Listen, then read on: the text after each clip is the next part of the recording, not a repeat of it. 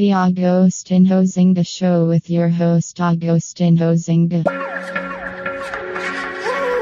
Smack the shit out your bitch ass midget girlfriend, nigga.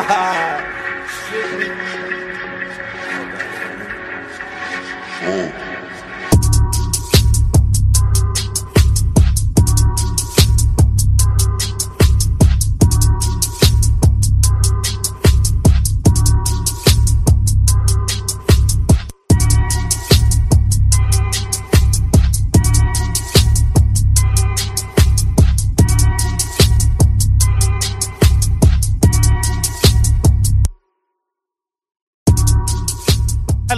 and welcome back to the Agostinho Zinga Show with I, your host, Agostinho Zinga, and this is episode number 734.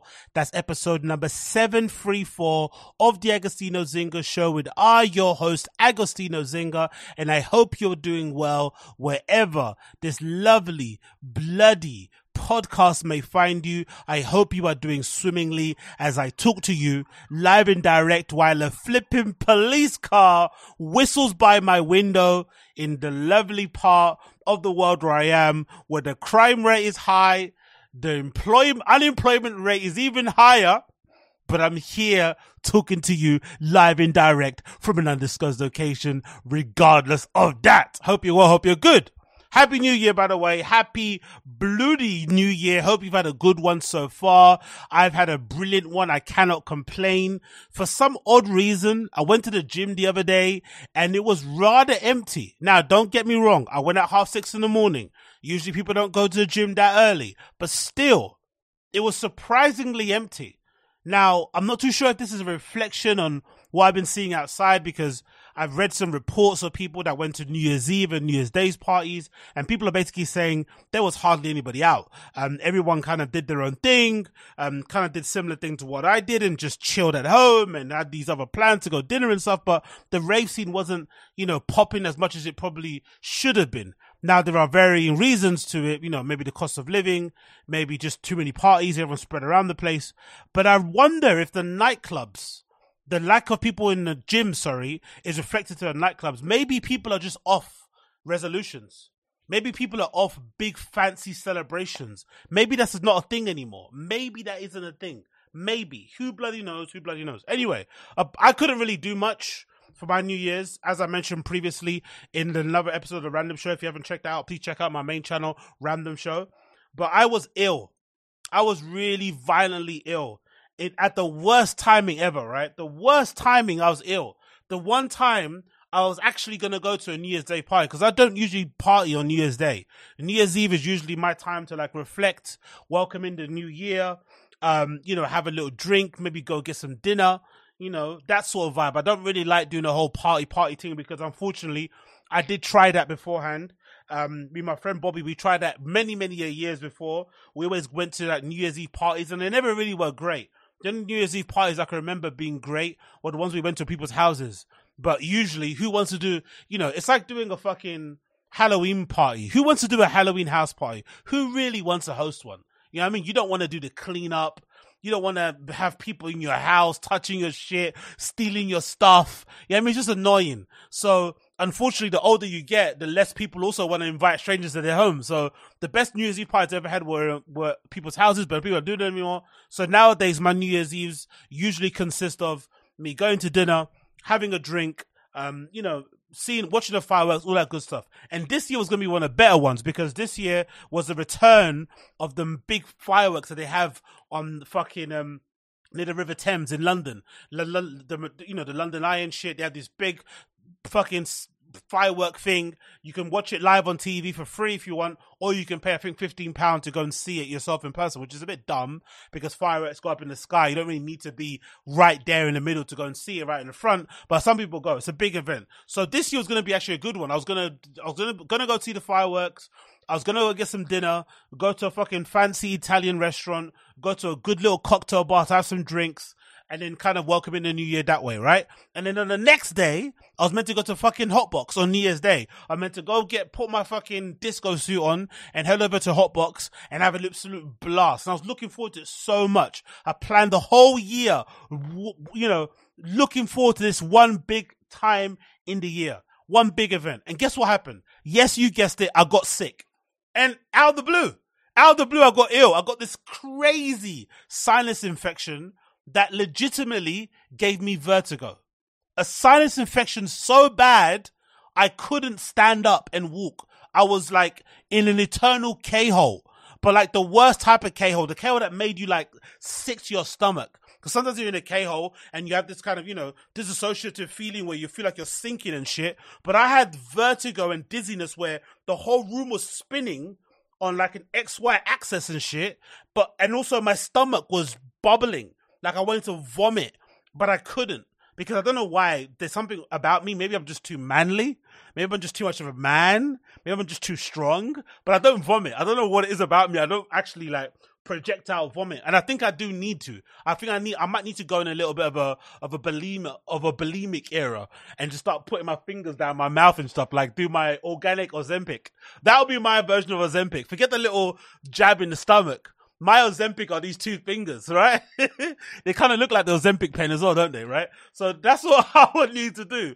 But I couldn't vomit. So I had this crazy vertigo. It was flipping killing me. And like a real man, like a real full blooded heterose- heterosexual masculine man, guess what I did? Yes, you guessed it. I just laid in bed and hoped it got better by itself, right? I didn't go to the GP. I didn't call the doctors. I did nothing. I just tried to like firm it. I tried to like sweat it out under my fucking duvet while I was going dizzy. My front of my head, honestly, sinus infections are so awful. I, I, I think I'm starting to get them quite often these days because in a few years ago, I had really crazy polyps in my nostrils where I had to get surgery for. So they went in there with a laser and they lasered off these polyps and there were these massive little balls, these glands that were inflamed in my nostrils around in my side somewhere. It's it's I don't know if it's a typical thing, but I think if you have allergies, you get them a lot. So that's why sometimes when I'm on my streams or my recording and stuff, you see me, you hear me fucking, you know, sniffing a lot all the time. It's not because I've been doing gear all night. Most of the time, it's because of my flopping sinuses, you know, have been agitated or allergies, wherever it may be but they're quite sensitive up there. So maybe that's the reason why. But I think ever since I got that surgery, the surgery did well because now I don't sound as nasally. Because in the past, if you would have heard a podcast, you'd have heard me sounding very, very nasally because my nose was always stuffed. Now it's not so stuffed, but now I also get sinus infections, you know, and I get allergies a lot and shit. So the the sinus infection, honestly, I swear my life, it made the front of my forehead feel as if like there was a ball in there, like it was an extra weight. I could feel it on my forehead and I couldn't shake it. And for once, usually when I get like a sinus infection, I usually get, have a lot of like, you know, have a runny nose. But this time there was nothing. But I could smell it. I could smell this, you know, the sinusy smell, the disgusting taste, the back of my mouth, but I had no runny nose. So it's such a weird one. So, but every time I tried to stand up, I would be dizzy. I'd want to fall over and shit. It was awful. So I finally got myself fixed up, went to the flipping GP, got myself some antibiotics, and for once, even though I had big plans for New Year's Day and New Year's Eve, I've done it plenty of times in the past. I'm sure some of you have done it before, where you've gotten ill and you've had some antibiotics and they tell you you can't drink, you can't do anything else, and then I just done it straight away the second day. But for once, I actually listened and actually abided by the instructions because I hate the feeling of being sick.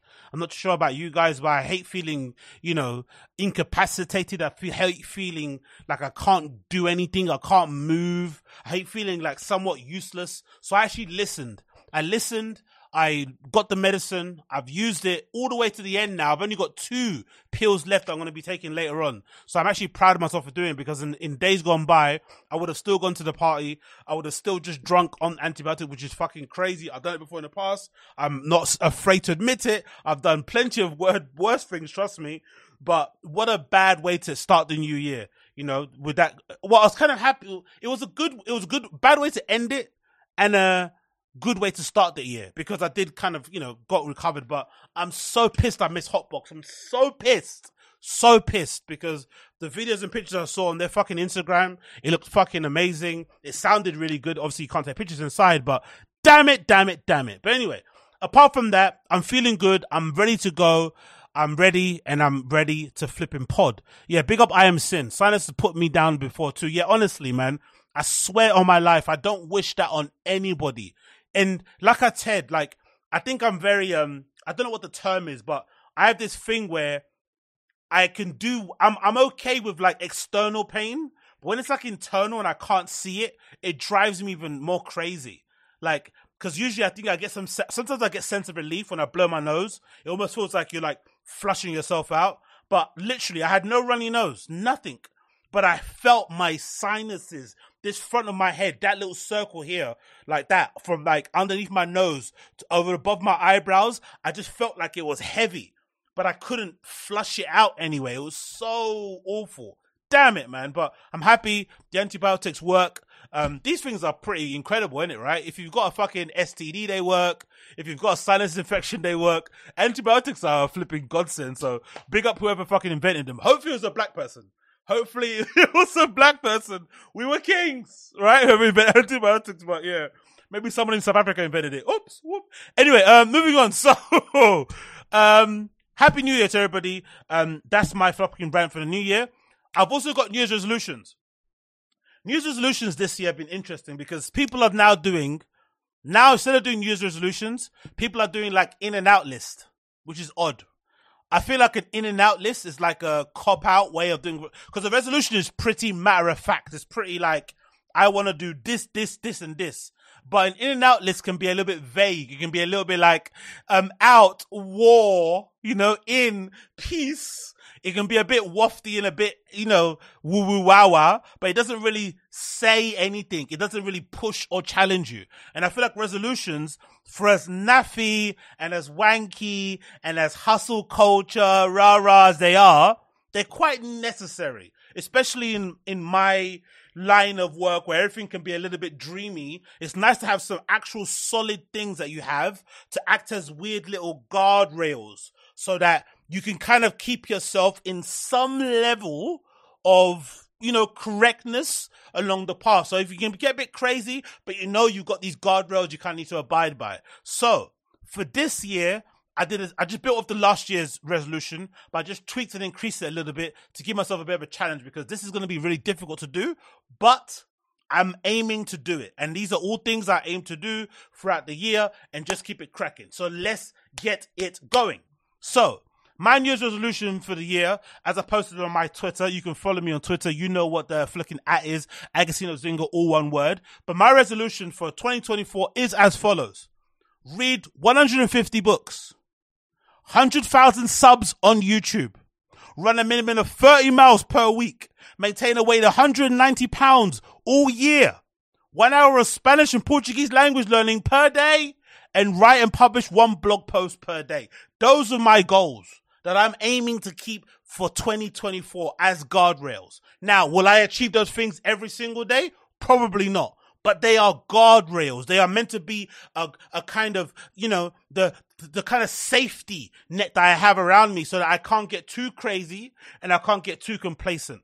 That's the main aim that I'm going with with this. But, but I have realized in the last few years that a lot of people don't really like resolutions they don't really like how they sound. They don't really like what they do. They don't really like how the vibe that they give off, right? And it's unfortunate, really. Like I said, it's unfortunate because I feel like nowadays, more so than ever, I feel like we all need a little bit of direction, a little bit of, um, a little bit of order, a little bit of, uh, you know, a, a bit of a purpose. And I feel like sometimes resolutions can do that for you, just to kind of give you an indication of what you want to get out of the year because sometimes at the end of the year it can be a little bit of a bittersweet moment. It's sort of like coming back, you know, from work, coming back to work from your first day of fucking vacation. It can feel a little bit like, man, I wish I was still on holiday. And the end of the year could be a little bit like that. Like, man, I wish I would have did this, this and that. So sometimes resolutions are a good way for you to kind of make sure that you correct those things because what you realize usually is that sometimes in a year, instead of doing all those, you know, what have I got there? Six things. Maybe even just doing two of those things is going to bring me so much more satisfaction if, if I don't do any. But sometimes you to give yourself a list of six, then you end up doing two, and then you look back at the end of the year, you're like, raw, I did a lot. But if you didn't start with the list of six, you wouldn't have never got to a two. So I feel like as, you know, as sometimes anxiety ridden as it can be to give yourself these sort of lists and to give yourself actually a depression when you've already got loads of things to worry about. You've got bills to pay. You've got kids to look after, family to feed, all this stuff. I know, I get it. But for me, I've gotten a lot of value from it just because, again, maybe it's because of my brain and because I'm a bit crazy and I do loads of wild shit. It's nice to have these things just so I know okay, Ag, don't go too crazy. Don't get too fucked up. Don't lose focus. This is what you needed Because I know if, if I do these things on this list on a weekly basis, this brings me the most, most amount of, of, of like you know, this brings me a lot more value and love in life, right? If I'm reading books, I'm learning new things. Those new things I'm learning, I'm talking to you guys about them. So even though I read the books, you get to kind of share and learn about the things that I read and maybe that can help you in the things that you do. Hundreds, hundreds, um, to thousand subs on YouTube is a little bit of a, you know, it's a little bit of a, it's a little bit of a, you know, I'm wanking myself up type of thing. But in trying to get to a hundred thousand subs, most likely that means I'm going to be making more content. If I'm making more content, that means I'm putting more videos out there. More videos out there, more people will see them. More people will see them. More people might like them. Blah, blah, blah, blah. Do you know what I mean? So it's kind of self-serving, but it also self serves others in a weird way. Um, running 30 miles per week. Like I love to run and usually I noticed before in the past when I was running a lot, guess what I was also doing? Listening to a lot of music. But now that I don't run as much, I'm not listening to a lot more music, so I'm not getting through a lot more albums as I was before. And listening to the albums informs my DJing. Inform my DJ means I'm going to be playing better, playing better, get better gigs, blah blah blah. So it all kind of you know helps overall. And of course, the maintaining of the weight thing is obviously an a, a, a easy thing to kind of realize because you know I'm I'm into clothes and shit. I like to look good in the clothes that I wear, and I'm also not the kind of guy that likes to you know force the fucking fashion thing if the if the fucking body isn't right. So the body's right. I feel good in the clothes I have. I'm being more adventurous with the fits I'm putting out there. I'm sta- I'm making my mark down because I think this year also I'm going to be going crazy with the fit pics. So if you see me on the IG doing weird fucking poses and acting like a little kawaii, cute little fucking, you know, ego and stuff, don't say nothing. Just don't laugh. Just double tap and keep it moving, all right? Because I'm going to be posting loads of little cute, like, ha ha, pictures of my, you know, blowing a kiss face and poking out my tongue and shit. So just don't watch that, okay? Keep it. Shh. But yeah, resolutions for me, loving it. That's what I'm doing. Um, if you have any resolutions that you're also thinking of doing, let me know. Let me know. Okay? Okay. But like I said, when I went to the gym the other day, it was fucking empty. So I have a feeling most people don't fuck with New Year's resolutions. Most people are over it. You know what I think happened? I think COVID broke New Year's resolutions. I think COVID, I think there was a period, I think it might have been like 2020. I feel like 2019 going to 2020 where everyone was like, fuck a, fuck a fucking resolutions. I'm depressed. I hate the world. Why are we locked down? Nothing's open. I've lost my job. I can't go on holiday. All these things that people were just annoyed. So I think COVID is what broke New Year's resolutions. I think ever since then, resolutions have never been the same. That's my gut feeling because I was so surprised the other day. I was, I went to the gym, honestly. I went to the gym on the 2nd of January because I was still recovering on the 1st. The 2nd January was my first like day where I was like, okay, I can, I can leave my house now. I went to gym on the 2nd of January and I swear to God, there was hardly anybody there. There was like six of us in there. I was like, wow. I was genuinely surprised. And again, it wasn't like, again, you know, it's not 9 a.m. It was 6.30, but 6.30 is still quite an early, uh, it's still quite a time where people are to go, you know, and get their workout in, come back home and, you know, and change and go to work and shit. So it's still a prime time. And I was generally shocked that it was that empty. I was like, okay, most people don't give a fuck anymore, which is quite good. I don't mind that. I don't mind that. I don't mind that. Cause I think there was a period in time where it was almost like people kind of looked down on you if you didn't have goals, if you didn't have like big ambitions, if you didn't have resolutions and fucking things you wanted to do. It's like, I don't know, just being a decent human and looking after your family and, you know, doing good by others and stuff is somewhat commendable also. You don't have to be an entrepreneur and want to hustle and grind for you to be of value. But I feel like there was a time, maybe that was why COVID came around. Maybe COVID was a weird rapture in a way, right? A, a weird kind of like lifestyle rapture because everyone was wrapped up in their work, you know, wrapped up in their fucking whatever, their careers. Maybe COVID was a way to kind of like, hey, let's relax a little bit. You're not fucking Jeff Bezos. Let's just chill out. you know what I mean? Let's get back to the basics. Look after your fucking family. Say hello to your kids a little bit. Play with your fucking kids. They fucking miss you. And then we can go from there. You know what I mean? Maybe. Maybe. Okay? But what do I know? What do I know? Moving on from that one, moving on. So, um, I'm back again this year, going hard with all the stuff I want to do, blah, blah, blah, blah, blah. You know the deal. Um, so I've got a new outlook for Patreon going forward now. My Patreon's been a bit barren. I haven't been updating it too often. It's been too sporadic. So now going forward, I've got a new plan of action. The Agostinho Zinga Show bonus Patreon thing, which you can find at patreon.com forward slash Agostinho. You'll find all my Patreon episodes on there. You can subscribe on there for as little as $1 per month, £1 per month it starts. And obviously there's other tiers, but you can subscribe for only $1 per month. Nice and easy, simple things on there. And what you're going to be getting on there now, going forward, you're going to be getting this. Listen to me. Listen to me now. Two bonus episodes per week. Every Wednesday, every Sunday. Every Wednesday, every Sunday, you'll get a bonus episode, whether it's a reaction um, from me reacting to a comedy special, whether it's a bonus episode of the X No Zinga show that you're watching, a bonus episode of the random show, whether it's a bonus episode of the random show fucking after show thing, which I might start doing, you'll start getting those episodes every Wednesday, every Sunday. Every Wednesday, every Sunday, patreon.com forward slash Agostinho. Subscribe on there. Only as little as $1 per month. I've already got the first episode up already of the year already. So if you want to check that out, make sure you do. You can see now on the screen there. Um, I've got the first episode available. You see all the tiers there. $1, four pound 50, 13. And then I've got the first episode, which is me reacting to Dave Chappelle's brand new comedy special, The Dreamer. So I'm doing a live watch along reaction to Dave Chappelle's new Netflix comedy special called The Dreamer. You can see that on my Patreon right now. It's available for all Patreon members. All you need to do is subscribe as little as $1 per month and you can see that on there at patreon.com forward slash Agostinho. Check it out if you care. If you don't care,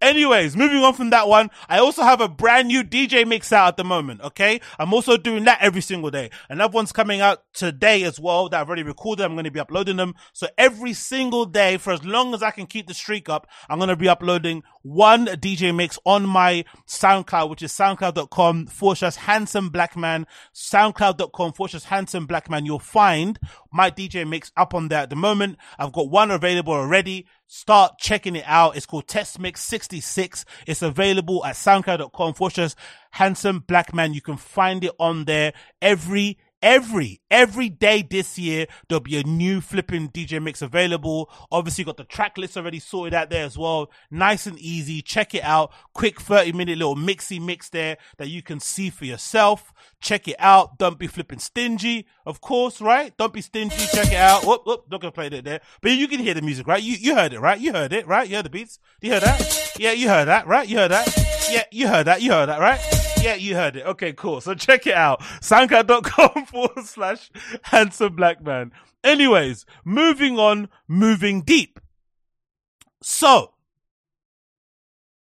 Jadon Sancho is keen to move back to Borussia Dortmund, and I don't bloody blame him. I don't bloody blame him. Big up SkySports.com. Jadon Sancho is keen to finalize a loan move to from Man United forward ahead of the Marbella training camp. So as you guys know, Bundesliga is in uh, winter break. They're about to go back into their fixtures this weekend, I think, or maybe next weekend.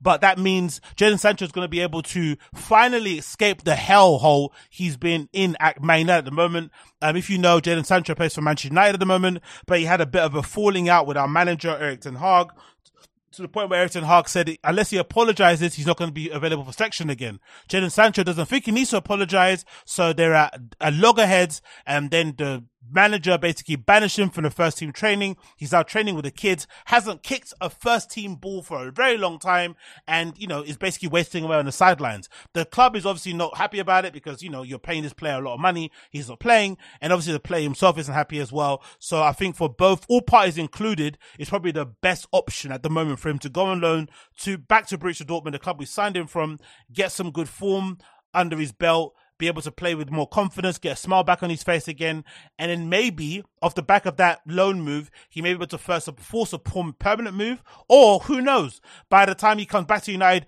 Erik ten Hag might not be the manager, and everything might change. But let's read the article anyway. It says here, um, Borussia Dortmund want Jadon Sancho to join them on their training camp in Marbella next weekend. Um, next week, sorry. Negotiations continue over a six-month loan for Man United. Um, Dortmund are aware that he has not been part of the matches for the past few months and is at risk. Sancho is fit, injury-free, and ready to play, and Dortmund believe he can influence the team immediately. The majority of supporters support the transfer. He was a popular during his first spell at the club. It is uh, full initial talks have taken place over a loan until the end of the season, which would see Sancho return to Bundesliga club. Man United signed Sancho for Dortmund in 2021 for a deal worth 73 million at the moment, it's fair to say that it was a bit of a flop in it. Not even withstanding all the controversy, but he hasn't necessarily lived up to expectations, unfortunately, man. Really, really unfortunate. Um, the England International's contract at Old Trafford is up in 2026, with United holding the option to extend it for a further year. Sancho has not played for United since the 3-2 win against Nottingham Forest Old Trafford on August 26, after a public falling out with Eric Boss, with boss Erik ten Hag after criticism of the forward's performance in training all in all, I think it's a great move for all people, parties involved. Me personally, I would have much preferred it if the owners stepped in and told Erik ten Hag and Jadon Sancho to sort it out. I think the stalemate went for too long. If anything, I think they're both in the right. I think Erik ten Hag as a manager, even though I don't rate him, he has he has a right to say that if a player isn't training well enough, that they're not going to get picked or whatever. And he can say it in the press conference. It's fair to say it, but I think he didn't you know, he didn't expect the reaction he was going to get from Jadon Sancho. It didn't really land the way it was going to land. And maybe he was trying to get a reaction out of him, but instead it kind of didn't really land how it was meant to. It was received very poorly. Sancho decided to reply back in the, you know, in the notes app and posted his Instagram and basically said, I'm not, you know, I've been training well. The manager's lying, which again calls into question the manager's authority and makes me look a liar and you know whatever. It worked out the way it worked out. So clearly i'm hoping everything works out and he's able to get form back under his belt because i'm a big fan of his. Personally if it was up to me. And if you're asking me as a fan i would much rather see Erik ten Hag fired and him back in the team than him have to go and play football somewhere else and Erik ten Hag still be our manager. Personally for me because I think Erik ten has been such a horrible, horrible, um, you know, resounding underwhelming managerial appointment that I would much rather see him gone, especially for the bad in-game decisions he's made, poor tactical choices, poor lineups and stuff, and the faith in the wrong players. I'd much rather see him go than Jadon Sancho go, but you know, we know how the things work here with these players and shit, so maybe it'll work out in the long run. But big up Jadon Sancho. Congratulations for escaping the Man United hellhole. Congratulations for escaping. And talking about escaping hellholes, we have another congratulations in store. Donny van de Beek is finally free. Donny van de Beek is finally fucking free. Thank Lord heavens. For whatever reason, Donny van de Beek's time at United has been absolutely disastrous. He barely plays, was not included in the Champions League squad for some strange reason. Big up Wingers Dingers, appreciate you, brother. Big up Has. You doing any DJ sets in the future? Big up Wingers Dingus. Yes, brother. Soon, hopefully. That's the plan with the SoundCloud, brother. That's the plan. I'm putting myself back on the shop market. I'm like those girls in LA. I forgot what, what street it was. Those girls in LA who get dressed up in their fucking nightclub clothes and they walk up and down the street and stuff. I'm like those type of girls in LA walking down the street. I'm just put, I'm just, I'm just exposing myself out there. I'm just putting my wares out there. I'm saying, hey, choose me, please. Can you choose me? That's what I'm doing by putting them up on my SoundCloud. So check out my SoundCloud share it with people, share it with the world, and who knows? Who knows? Maybe I can be on a big festival stage one day in my little bra top with my little fucking hands in the air going, who knows? Maybe I can do that, but it's up to you. It's up to you guys. You want to see me in a bra top on stage, DJing with my little pigtails in? Okay, listen to my DJ mix then. Okay, that's it. Pick up Wingers Stingers. Okay, that's all I ask. You want to see me on stage with my little mini skirt on, right? With my little mini skirt DJ. You want to see me do that? Well, listen to my DJ mix. Go on my fucking SoundCloud and follow me. All right, there we go. Big up Wingers Dingers. But yeah, um, so um, Eintracht Frankfurt signed Donny van de Beek on loan. Eintracht Frankfurt have completed the signing of Netherlands international Donny van de Beek on loan at the end of the season. with the option of a permanent transfer. Van de Beek is a graduate of Ajax famed academy and burst onto the national football scene at Amsterdam club. The central midfielder scored 41 goals in 34 appearances for Ajax before making that transfer. After over three years, he has now set Bundesliga action on track for a six month loan. So, it's not an obligation to buy. It's just a transfer for the six months. But if I'm Donny and I pray to God he's got good advisors, no matter if Erik Hall gets sacked, no matter who comes in, no matter who's in charge at United, no matter what reassurances he's given, please, please, for the love of God, Donny, don't come back. No matter what happens, don't come back, brother. This time at United, just it's just a cursed time for you. Don't see as opportunity to go back, to go on loan, and then impress, and then come back and get a place. You're not gonna happen, brother. For some reason, we are cursed. United is cursed. Under the ownership of the Glazers, we're not going anywhere anytime soon. You don't, we don't deserve you. You shouldn't be at the club. You're not going to get anything from it. You wasted three years of your life here at the club doing absolutely nothing, which is completely unfair. But now you got the option. You're out. Run, run, play well for Eintracht Frankfurt, do your thing and go from there. Please don't come back to United. I beg you. Please don't come back to United. Please. I beg you. Okay? That's all I ask. Um, moving on from that one, we have this news. This really pissed me off, the BBC. It really pissed me off. And this really reminded me, do you remember when the whole GameStop Wall Street bets thing was going on? That felt like a time in our lives when suddenly the working man, the working class man, the middle class man, the average guy on the street the average man, woman on the street had a chance to fucking, you know, disrupt the establishment, had a chance to fucking take on the bigwigs, to take on the financial institutions, to take on the stock market. And guess what they did? They infiltrated Robinhood. Remember the app we were using to buy our stocks and stuff. They intro, they in, they fucking infiltrated Robinhood and they got they got Robinhood to stop their users from buying more shares of, of fucking GameStop. Do you remember that? You could sell your stocks you had, but you couldn't buy more.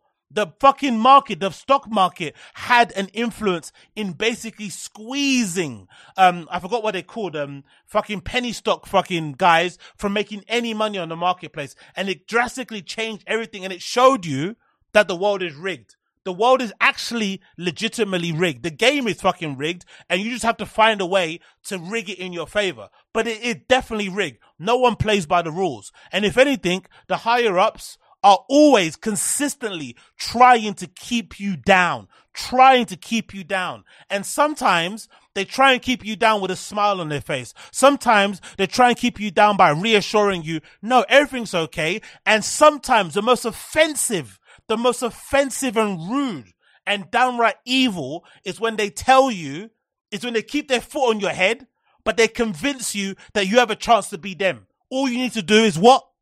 Pull yourself up by your bootstraps. Just work hard. Just focus. Just have a passion. Don't think about the money. Just think about the work. It doesn't matter. At some level, there's always going to be a ceiling because these motherfuckers don't want you to take their positions. That's the truth of it. And if you think I'm lying and you think I'm being too cynical, look at this headline. Airbnb and eBay, Vinted and other apps are sharing their information with HMRC. HMRC are requesting information from Airbnb, eBay, Vinted and other apps. And guess who exists on those other apps? Guess what those apps were used for? As a vessel for working class, middle class people to make some extra money to make some extra income, to maybe, who knows, slowly but surely climb their way out of the fucking poverty that they're in, to maybe ascend up the fucking class ladder, to maybe afford a house, to maybe afford a car, a second home, a holiday home, uh, to put a fucking money down for home for their kids growing up, to put some money into savings, to build some wealth whatever it may be. That was the only way people, regular folks like you and I, could legitimately go from having no money to some money. Sell some stuff on eBay, maybe put your fucking room available uh, uh, on fucking Airbnb, maybe rent a place and, or maybe, sorry, maybe get a, a, mortgage on a place, another small flat and list it up on Airbnb, maybe sell some stuff on Vinted. All these things you do as a way of kind of like, it's like an upward mobility fucking tool. And look at what the government, look at what the tax man is doing. Look at what the fucking tax man is doing. Trying to infiltrate you making some extra money on fucking eBay and Vinted. Are you silly? This is the greatest example of how rigged the fucking game is. And it is so slyly depressing, it can make you cry. It can actually make you cry. Because the truth is, they let you get away with what you get away with, actually. You think you're finessing the game, but they're just letting you get away with it until there comes a time when they're like, we want to collect some money. There's some monies we're not collecting over there. We see it. We're going to fucking take it. That's the actual reality of it. That's the truth. And that's what it makes it so insulting when people that have money are like, oh, just pull yourself up by your bootstraps. Or people that are born into privilege, or people that are born into wealth. Forget money. People that are born into wealth that brings with it connections, that brings with it contacts, that brings with it just legacy things that are entrenched that money can't buy. I think in the UK is a good example of it. At least in the US, for me personally, I feel like in the US, if you're able to, you can, you can kind of pull yourself out your bootstrap, but in the US, if you amass a certain amount of money, you can always, you could be in a room with Barack Obama, right? But I feel like in the UK, that doesn't exist. In the UK, our class systems are rigid. No matter how much money I ever make in my life, there's probably never going to be a situation where I'm in the same room as fucking Prince William. It's never going to happen because we just don't live in the same worlds, you know? But at least in America, you have this idea. You have this sort of like fantasy that you can be in the same room as an Oprah. No, it's not the same thing, but you know what I mean, right? As a Barack, Barack, Barack Obama, as a fucking George Bush and shit. But in the UK, it's super rigid.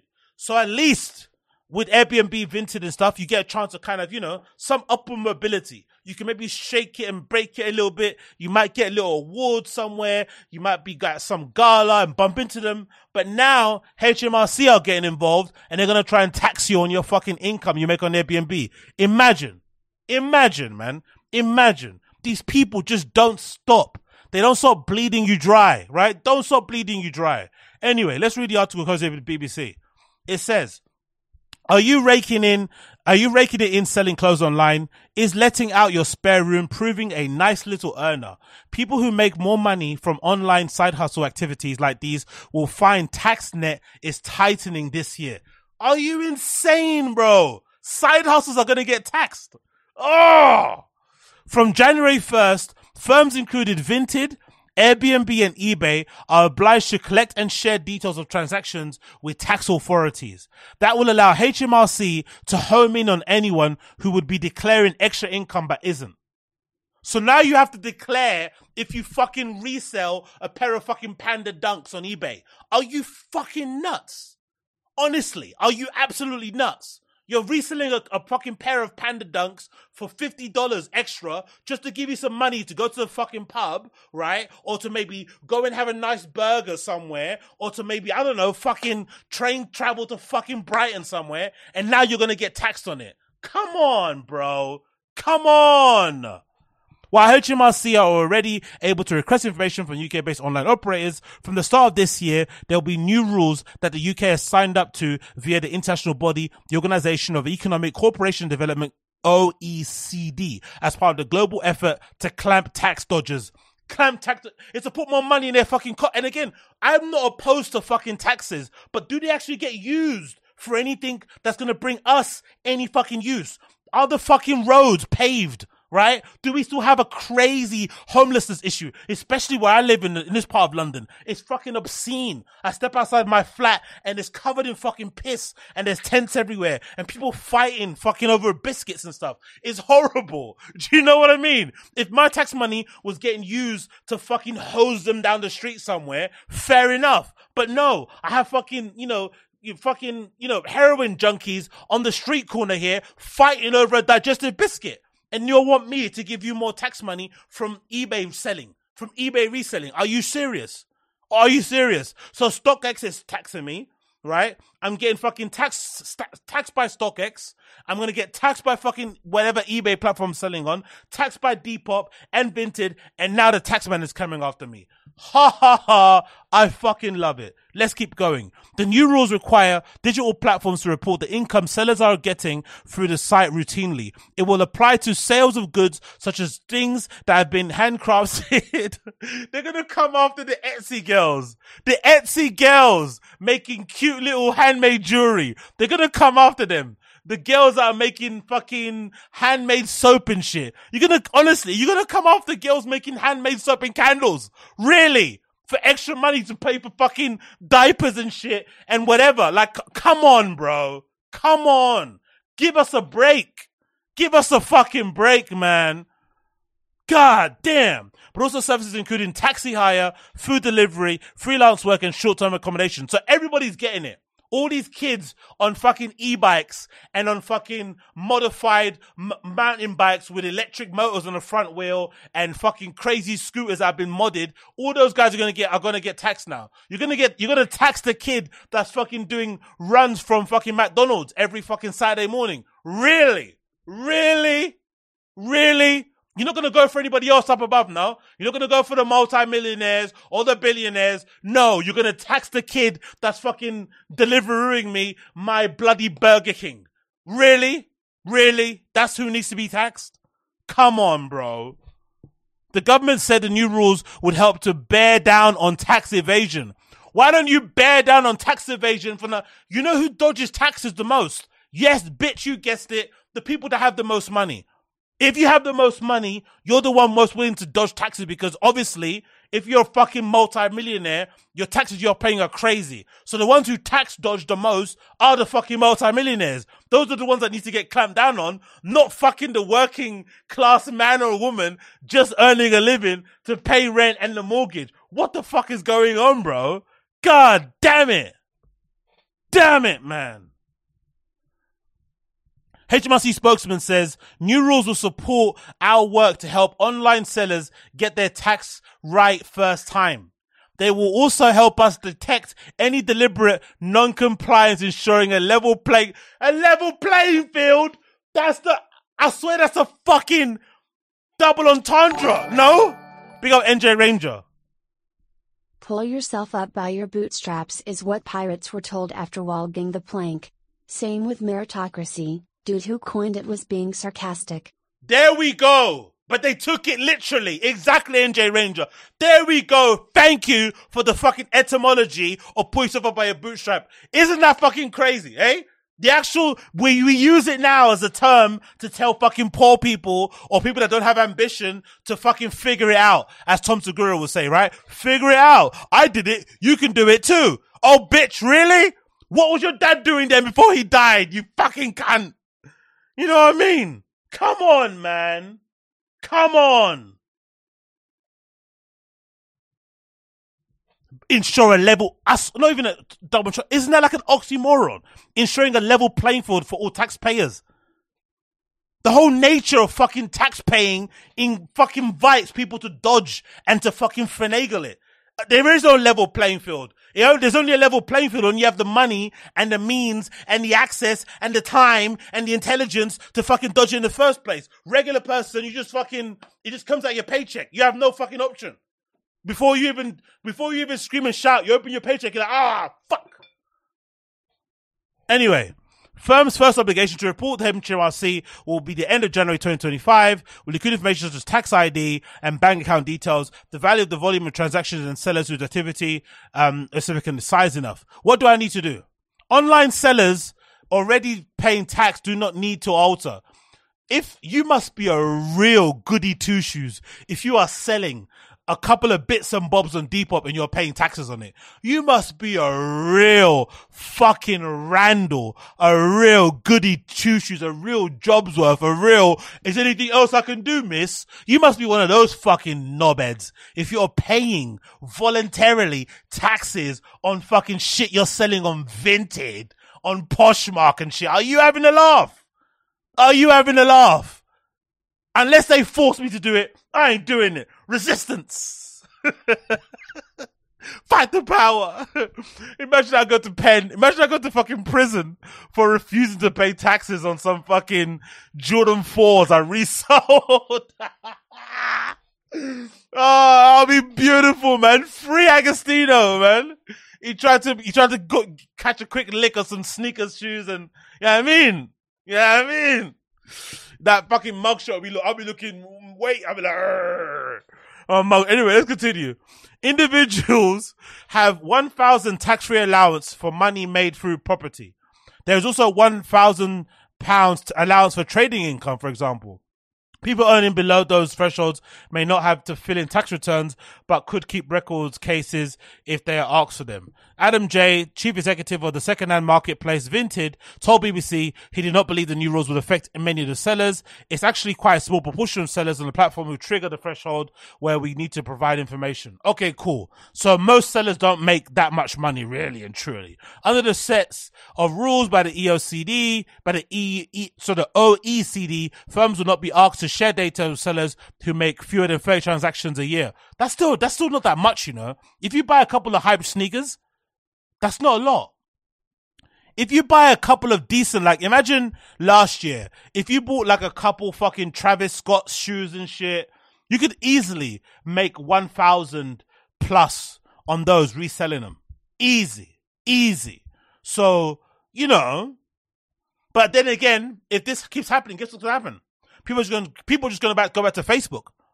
Because Facebook for a while was, I don't know if it's still booming, but Facebook for a while was booming for the fucking um, reselling market of sneakers and shit. There's all these groups you can go on and they, they, they run pretty well. There's a good vetting system around it. There's legit sellers on there that have good reputation. So you can trust sending the money because they've kind of got good rep with the community in there. They also are really quick to ban and get rid of fucking scammers and shit. They expose them really quickly, but it all gets dealt with directly. So you can meet people up. You can transfer money via PayPal, Cash App, all that shit. So it cuts out all the marketplace and the platform. So if you don't want to sell it on, if you don't want to sell stuff on eBay and Vinted and all those places, you can just go on, you know, community pages. Like I'm sure there's telegrams that exist that do the same thing. Facebook groups, WhatsApp groups, they probably exist where you just like buy and sell shit. So if they keep coming, people like myself and others who don't want to pay these fucking taxes, we will find a way. We will find a way. We will find a way. Um, it continues. Um, the guy says here, the CEO of sorry, the CEO sorry, the who's it? The CEO of Vinted says it's only those people who are making profit from selling secondhand items that might be eligible for tax, and that is about their own personal tax situation. The tax will ultimately be due to GMHRC.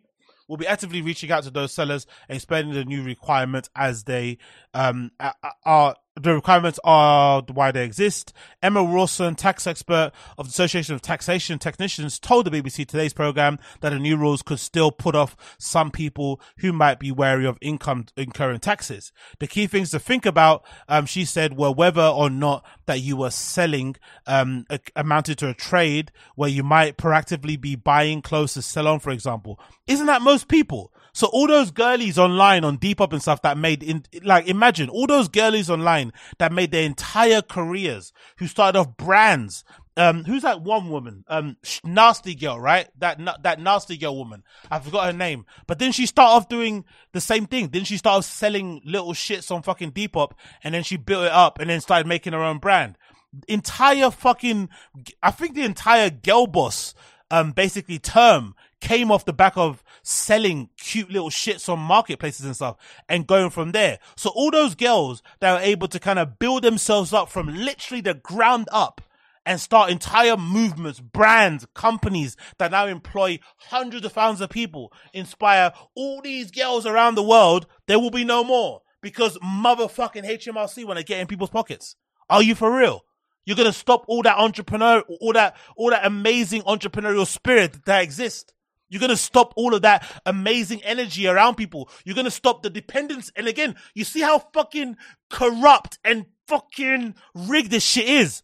All those girlies, all those fashion girlies and boys on Depop and Vinted and all the stuff that was selling their shoes, their clothes on there, creating their own little boutique that will turn into a physical store, that might turn into a consultancy firm, that might turn into a fucking consignment shop, that might turn into them being a consultant, a brand expert, whatever. That was their vehicle to kind of go against the industry, to kind of go against the fucking the the, the, the scene. You didn't have to go and sl- slick ass somewhere. You didn't have to go and intern somewhere. You could just learn by doing, buying old shit, selling it on fucking on the sites, maybe buying some stuff, styling it well, and then you could kind of circumnavigate going through the industry. But now what they're basically doing is that they're stumping your ability, they're stunting your ability, they're pushing you down for you to do your own thing. So that you have to do now, you have to go back to the fucking industry, the same place you're trying to run away from, you're trying to make your own lane, you now have to go and acquiesce, kiss the ring, bow down,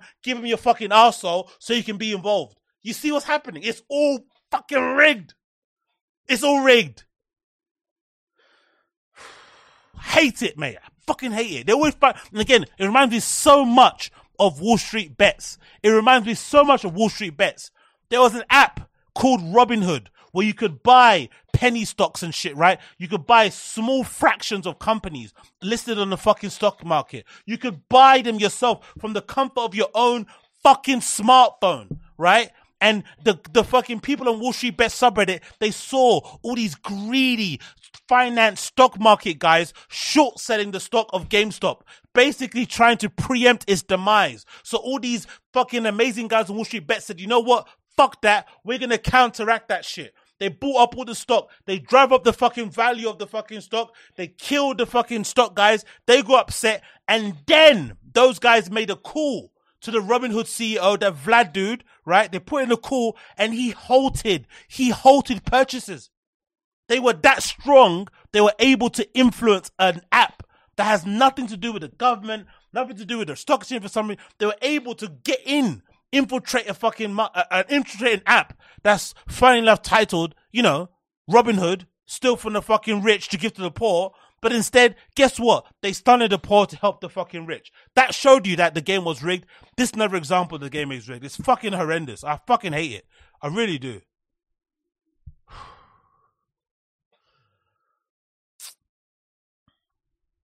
Yeah, exactly. Was saying, even people saying in the chat, money, um, money, money said trickle up, or, or tick, money said tick, trickle up, um, or from the middle out, not trickle down. Exactly. Um, what you call it? I believe it's tax free anything sold under 12k. Profit says Mr. Mr. Mace. Okay, cool. Um, I still don't, I still don't want any taxes at all. No taxes. Um, since there's PayPal and Zelle, all the money sending apps are being taxed or have to be reported on taxes if you send or receive certain amount. Yes, it's awful. It's awful. They know what they're doing, man. They know what they're doing. It's getting harder and harder to do anything out here. Exactly. That's why, that's why crime pays. And that's why people lie. If you have, if you want any example why actually crime does pay and why people lie, this is it. Because I've always, this is a, a mad hot take, right? But I'm I've always been very dubious about crime figures and stuff. Like when it comes to like prosecutions, when it comes to arrests, I've always been very dubious about it.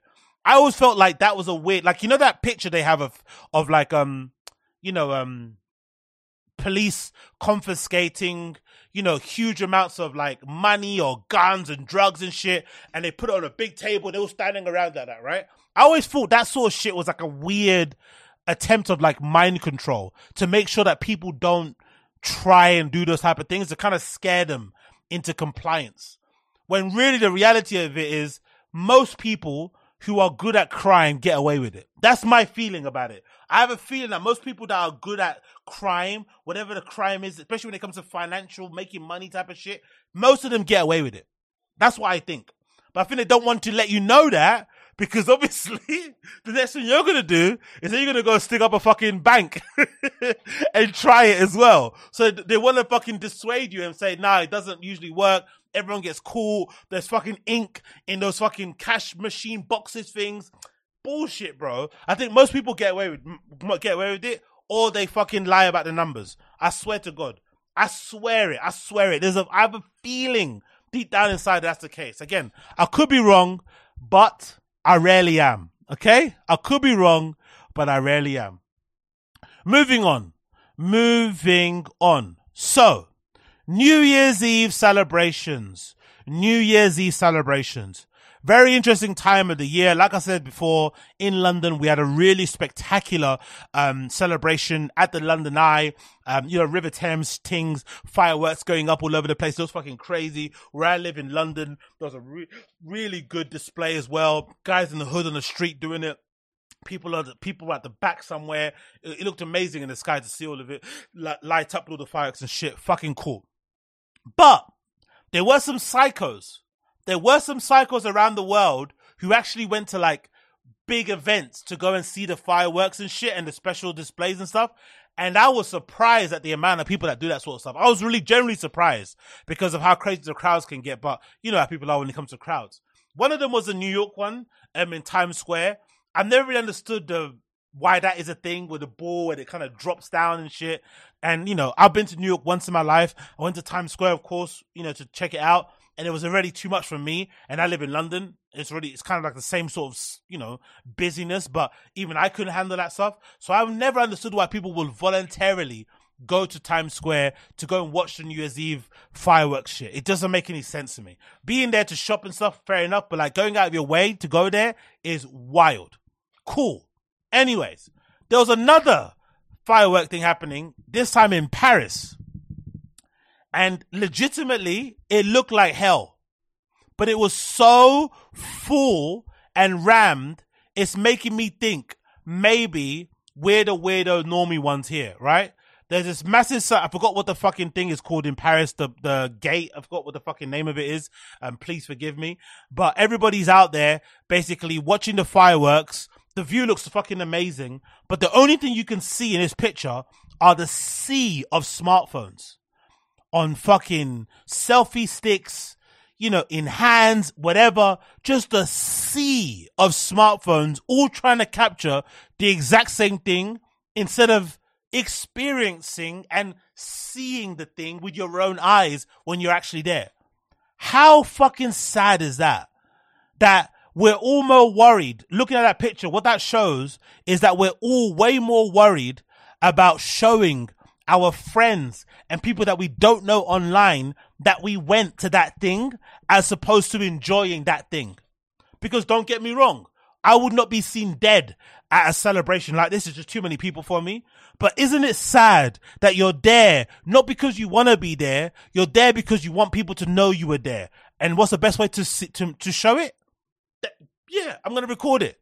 I'm going to record it and I'm going to share it on my feed so everyone can see that I was there, but I don't really remember it. I don't really, you know, it, there's no sense of being there and enjoying it. It's just, just, I want to capture it for other people. That to me is just the antithesis of like how sad modern day culture is nowadays and how we consume things, especially in real life. Because make no mistake, this design of the whole thing, everything about it, I'm pretty sure whoever put it together had in mind phones. They had in mind people holding up their phones in portrait mode. They had in mind it happening at at night, at night, and the lights and stuff.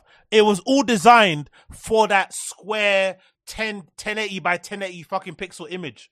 That's a sad thing. It wasn't actually designed to actually bring about the, to elicit the most amount of emotion and feeling and fucking whatever in person. It was actually designed solely for the benefit of how it's going to look on your fucking smartphone. That's the actual really scary thing about it. They design these type of things for your smartphone, but it's this, but it's obviously done in in real life, IRL in a physical location. You go there because you want to be there, but then you're experiencing it through your fucking phone. It's absolutely nutty.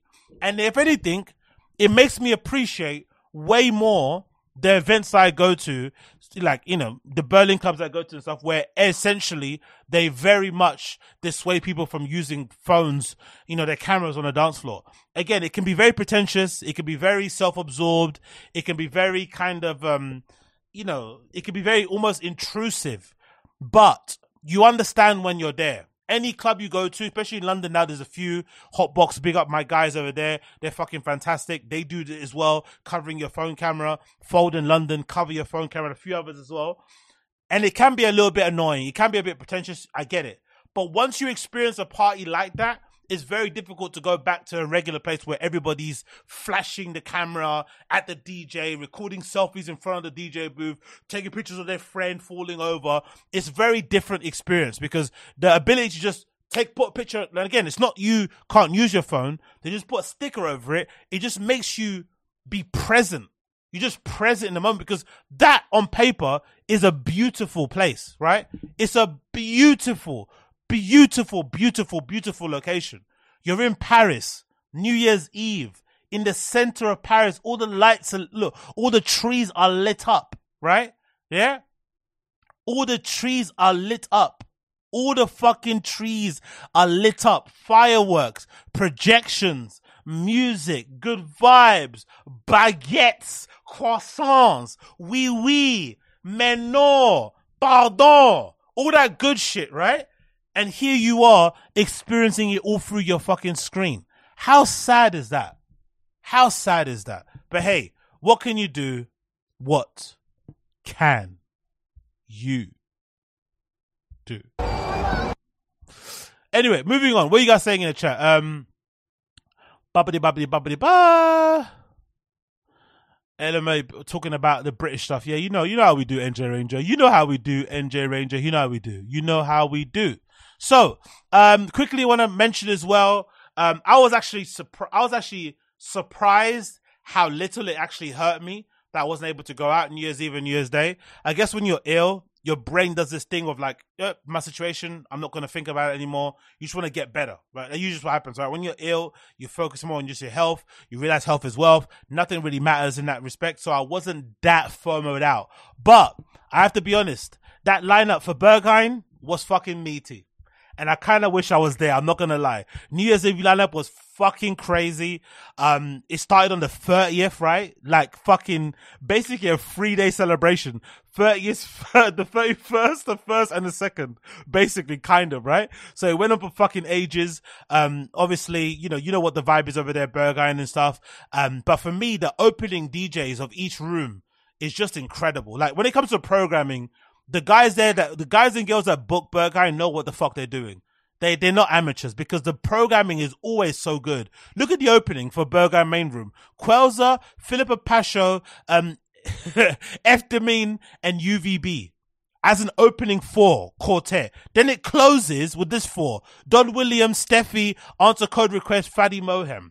Panorama Bar, opening four, Gabriel Kwarteng, Bashka, Okta Okta, and Sedef Adasi. Last four, same room, Avalon Emerson, Paramida, Yang Sung, Boris. XXX Floor, Pablo Bozzi, Malak, Malaika, Cormac, Budino. Last four. Look at that. Chris Cruz, Soundstream, um, Carrie Morrison, Boys Shorts. Like, you can't compete when it comes to that sort of lineup. It's fucking brilliant. I kind of, kind of wish I would go, I went, but you know what? I'm not that kind of bothered that I didn't go. But then you go on fucking Instagram, you go on Instagram and you check out the recent images of people that were there and you're like, fuck, I wish I was there. Right? You see all the fucking amazing outfits. You see people smiling. Right? Look at these fucking smiles, right? I'm not sure if it's smiling because of the cat, they're smiling because of the speed, because of the vibes, because they've got fucking porter cabins there. Look, they got portaloos at the front of the Berghain IQ. They've now got little portaloos. So if you need to do quick MDMA shits, because there's nothing, nothing like an MDMA shit. Once st- once that shit starts running, you need to start fucking shitting. Um, you know, I'd hate to go into these cubicles after the fact though, because they must smell like high heavens, but they've got little cubicles there. You see the wristbands and shit. But one thing I did hear, one thing I did hear about it for New Year's Eve or New Year's Day, the price. It was 60 euros. 60 euro entry for Berghain New Year's Eve Day celebration marathon. Re-entry price. Bitch, you guessed it. $20. 20 euros, sorry. Re-entry. So in total, you're probably looking at 100 euros to get in to Berghain, include, not including maybe the cloakroom and all your drinks and shit. That's kind of expensive, isn't it? And maybe that might explain why it was kind of not as full as it probably should have been. I've been reading a lot of accounts on obviously the Berghain community subreddit, and a lot of people are saying it wasn't as full as previous years. And people are hypothesizing that it could be because of the price. Now, the funny thing is about the price, I feel like Berlin people are really spoiled because we've been paying these type of prices in London for a long time. Most nightclubs in London start at like 30 pounds. Most nightclubs, even the shittest ones, start at 30 pounds. Now, 30 pounds to get in is nothing because you still have to pay for the cloakroom. You still have to pay for your drinks, for your little drugs you're to get, food, the cab home. So you're still paying a lot of money to go out. Like most nights out, you probably are spending as a whole package, maybe 200 pounds. You could probably at a stretch if you want to, and you bought yourself beforehand. You could probably have a 100 pound night. Or if you're really scrimping, you could probably like sneak a couple of drinks in some way and do a little 50 euro night. But if you're an adult with a job, you trying to spend some money, you're probably going to spend 200 pounds easy. But I think Berlin people don't they don't really fuck around when it comes to spending money in clubs. It's not a thing that they like to do because I guess they're they're kind of like their times of raving is far more conducive to like a normal way of raving than us. They kind of open longer. The usually I think they're they're off licenses. They sell even beer cheaper than us. Even their bars, I think for the most part, even most clubs. I think Berghain, most you know, the cheapest beer in Berghain, I think is like four euros, five euros. I don't think you can find a club in London that sells a beer for less than ten pounds. I swear to God, I don't think so, or less than eight. I think most clubs have beers that start at eight pounds and up.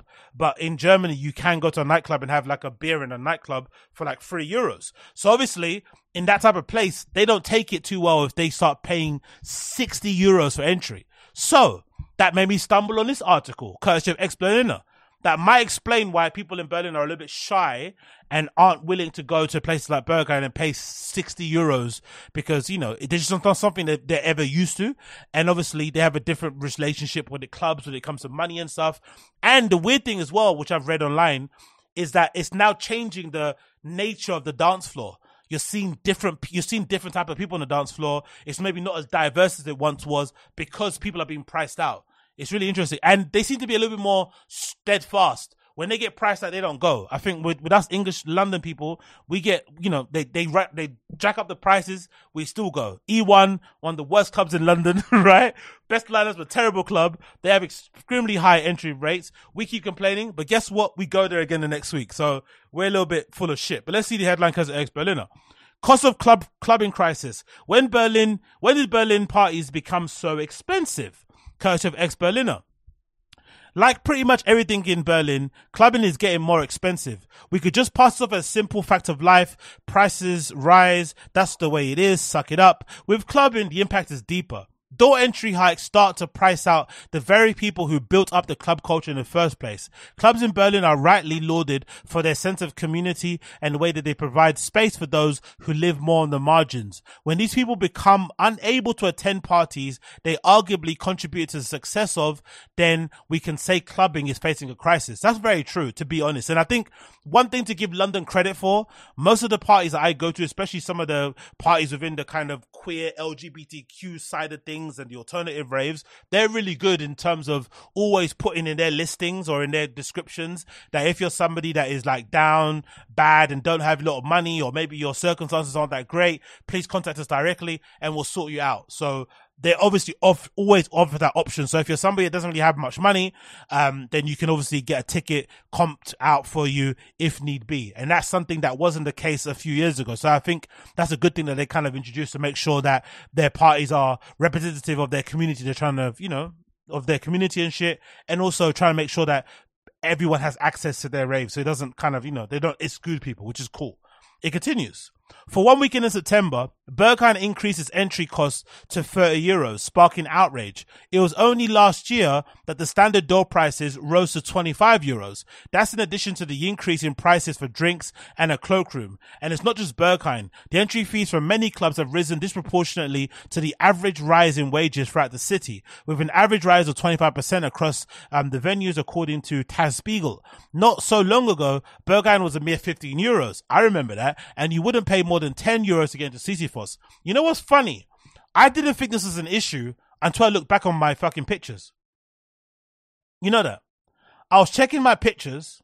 I was checking out my pictures on my iPhone, and I saw because I didn't realize how often I went to Berlin. Uh, went to Berlin in like 2021 or something. I forgot. There was a year that I went like six times, and I didn't realize. So I was looking through my pictures, and I legitimately saw the rise of the ticket because I took pictures of my wristband all the time, and I was surprised of like how quickly it went from 15 to 25 to 30. I think within like 18 months, and I didn't also realize after reading this article that the cost of fucking um sorry the wages haven't increased though. So imagine if you're living in Berlin and you're used to clubbing at like a 15 euro range, but your wages are, but now it's 20, 30 euro range, but your wages haven't increased. Of course, it's going to price you out because you're earning as much as you were earning when it was 15 euros, but now the entry is 30 euros. So you're having to double pay entry, maybe double pay drinks and other things. So it kind of really does price you out of things. And if anything, it kind of just makes you want to just change your lifestyle maybe and do other things. That's something I've realized too when I went last as well. I really, I, I, quickly realized that it wasn't as full as it once was. Um, even just the clubs, the vibe outside of rural. And I think maybe some people have maybe moved back home. Some people have maybe just, you know, changed and got different hobbies, whatever it may be. Or maybe some people have just found other ways to party. But the whole clubbing, clubbing landscape isn't where it once was before. Even in a place like Berlin that's always jumping, it definitely has kind of changed a bit. And maybe is the reason. It continues. The factors for these price hikes are well reported. Minimum wages for staff have risen since um, the pandemic began, and less said about the energy costs are better. Rents are also increasing, and DJ fees are going through the roof. Add to that other various costs and expenses, you've got a very costly business to run. That's that's obviously the um, amazing Sisyphos that gets a lot of it gets a lot of um, hate Sisyphos, but I actually like it as a club. And I think I like it more as a club now that I'm older because, you know, I don't necessarily want to go to Berlin all the time and always hear techno. As much as obviously it's the home of techno, I know, but it can be a bit boring to hear the same do, do, do, do, do, do, do. So it can be good to go somewhere like a Sisyphos where each room, each little nook and cranny of it has a different type of vibe. And you might hear some house, you might hear some disco, you might hear some break beats, you might hear some drum and bass, some jungle. It's just a mix and it's refreshing because sometimes the do do do do harness harness Dr. Martens drop shot drop shot drop shot drop shot chest chest chest it can be a little bit too much. So I don't mind Sisyphos. It gets a bad reputation, but I think it's actually a good club. I'm not gonna lie. Um, and I'm not saying that to be a troll. I actually do think it's actually quite decent.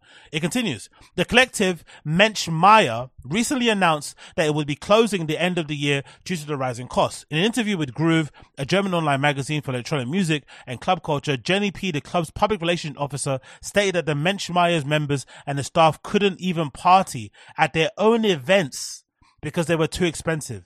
This was the last straw for the club and they decided to close. Fucking hell when your own crew, your own staff can't afford to rave.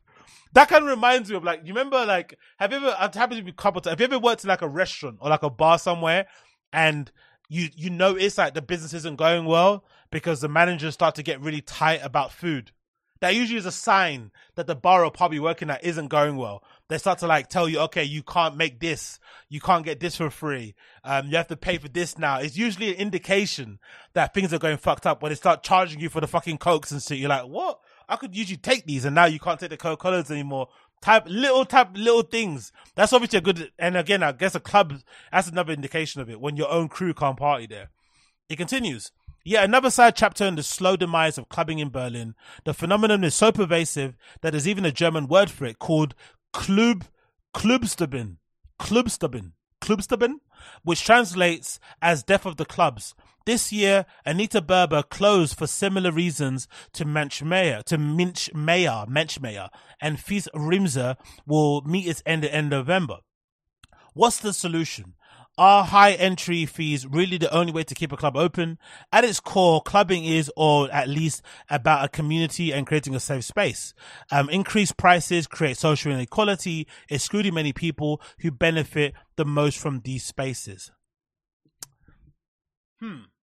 Could it be argued? Could it be, could it be argued or would it be mean to say a great club does include some level of inequality? And social ex- and in exclusion. Isn't that the whole premise of like having door pickers? You're kind of excluding people. Yeah. So I find this kind of a bit rich because the whole premise of the clubs they have out there in, in Germany is that in Berlin specifically is that it doesn't matter how much money you have in your pocket. If you have the similar, if you have the right vibe, you don't click what we're doing, you don't get what we're, what we're about, you know about the DJs, you can't come in. Okay, cool. I won't come in then.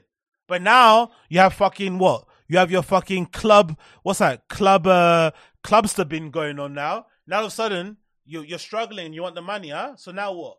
Do ever, does everyone get in? Because it's clubster bin. Clubsterben means everybody gets in now, huh? Even the niggas. Even the niggas. Ah. To find better answers to this problem, we have to return to our roots. Yes, clubs need support, but beyond that, we need to start looking for closer to home. Booking more local DJs. Not gonna happen. Um, expensive international names can be reduced a club's um, overhead. Some, sorry, booking more international, booking more local DJs than expensive international names can reduce a club's overhead. Some of our favorite clubs were built upon having a strong roster of local in-house residents. Smaller clubs and club nights are able to grow great parties with just Berlin-based DJs. So why don't the clubs um, use the same approach? They don't do it because it doesn't make money. That's why I've long argued for that. I've long argued that we need to have a return to the resident DJ model where you'd have a core set of DJs that play Tuesday to fucking Friday, right? Every fucking week so that you could build a community and a vibe around the club. You could also quote unquote educate the consumer to know what to expect Tuesday to Thursday, Friday, and then on the Friday slash Saturday, Sunday, you have all the big wigs coming in from all over the world and shit, all the headlining DJs. But then you also have the residents fleshing out the rest of the lineup so that you have the so then you have the ability to kind of let them learn during the week and grow and build as artists and DJs and then also give them the opportunity to play alongside big names on the weekend but then you have the ability to have a local scene be cultivated and you have the international acts coming in to kind of bolster and add some money to the coffers but clubs nowadays want all the money and want all the eyes. So the Tuesday to Sunday model is just having big name after big name after big name after big name. But unfortunately, that isn't sustainable because there's only cert- there's only all DJs for the most part charge a lot of money anyway, right? Most of them, especially the, the higher up ones. But unfortunately, there's only a certain level of DJ that actually sells tickets. So sometimes these clubs are booking people who charge a lot, but they don't sell tickets. So you end up having somebody come in, um, you pay them a lot, but then you don't make any money at the fucking door and you don't sell any tickets at the box office. So it's a fucking, you know, double, um, double fucking middle finger in that one. But hey, but for whatever reason, they don't want to give resident, the resident thing a, a go. Um, it, it, should be more, especially in Berlin, they should do it more so, but I don't really know why that isn't the case. Um, it continues. Some underground venues still manage to keep the door fees low. OXI Berlin, for example, is operating on a donation only basis for their in-house events. Safe in knowledge that having the affordable open door, um, open for all, affordable for all, sorry, door price that brings regular clubbers is better solution than having a higher ticket price, but less people on the dance floor. Community spirit is then, it's thin on the ground these days days, and it's better to club together than to push each other further apart. I quite like that model. I think that's quite cool. OXI Berlin having these in-house events, right? And then they have, hey, pay what you can afford at the door. That's pretty much, I, I like that idea. If anything, forget to pay what you afford on the door. Just have more in-house events and then obviously have the big, big events with big DJs coming in every once in a while. But fleshing your entire lineup full of just big names is always going to end in failure, really and truly, for the most part, because the fees are just too high. And the ones that who cancel tickets are few and far between, and they just cycle through the same clubs. So that's what ends up happening. A club at Fabric is a good example. They try and do the whole thing of being more inclusive and stuff, but unfortunately, it looks like the the ones who really pay their bills are the same names you see all the time at fucking Fabric, and they can't not book them because they want to keep the lights on. Do you know what I mean? So it kind of is what it is. But I do like the fact that for the most part, people in Berlin, Berliners in general, don't take the whole price hiking ticket thing likely. You know what I mean? They're angry, they're pissed off, and they vote with their feet. And usually that kind of does bring about some level of change. They don't really put up with it um, because they're not used to it. Um, I feel like in the UK we're just more used to it. Like again, I'm I'm used to legitimately used to paying thirty euros for most club nights, like even shitty ones. So it's not really that big of a deal for us anymore. We just kind of learn to kind of you know suck it up and kind of make it work. But I like that the guys over in Berlin don't make it work. They don't think it's fair. It kind of prices them out of clubbing. They usually change their interests and move somewhere else or move on to other things or they bring about some level of change through protests and stuff. So it's good to see, and hopefully we'll see a change soon. But I don't think anytime soon because, like I said, the, this past weekend just gone, Berghain just happened now, and it was sixty euro entry, sixty euros. Imagine. And a 20, I think 20 euro re-entry fee, if I'm not mistaken. Let me just see the picture. Maybe this person here is actually showing this Instagram picture, but I'm pretty sure the re-entry fee was like 20 euros or something like that. I think I might have it on here. I think so. Yeah, I think it was 20 euros re-entry. Can you imagine? 20 euros. 60 euros. Fucking crazy. But still, much cheaper than London. I think London prices New Year's Eve. I saw people paying 100 pounds to go for fucking some club. So, you know, 100, you know, 60 euros isn't 100 euros. So, you know, count your blessings over there. Count your blessings. Cool. Um, moving on for the fucking clubbing stuff. I want to mention this because I feel like this needs to be said going forward because I saw this topic on the techno subreddit, one of my favorite ones on Reddit, and I wanted to talk about this, please. So, this person posted on the techno subreddit the following Do mainstream female DJs receive more criticism from community than their male counterparts? Interesting question, you'd think, right? Let's read the body. Obviously, there are some big female DJs that have earned respect to the community, um, and I've heard much. I've never heard much criticism because of their undeniable talent. Um, examples are um, a person called An- uh, Anfisa Letyago, Helena Hauff, Ellen Allien, for example. But DJs like Amelie Lens, Charlotte de Witte, Nina Kraviz, Blessed Madonna, Peggy Gou all seem to get a lot of unnecessary hate and unfounded accusations of ghost production. There's a clear difference to me between a DJ not being someone's cup of tea or taste and a regular misogynistic comment I see whenever DJs get brought up and no one seems to mind, even though it's supposed to be the most inclusive community. Male DJs who have reached similar heights of success aren't without criticism and online jabbings as well, but they don't seem to carry the same vitriol I see with female DJs. Is there something I'm missing?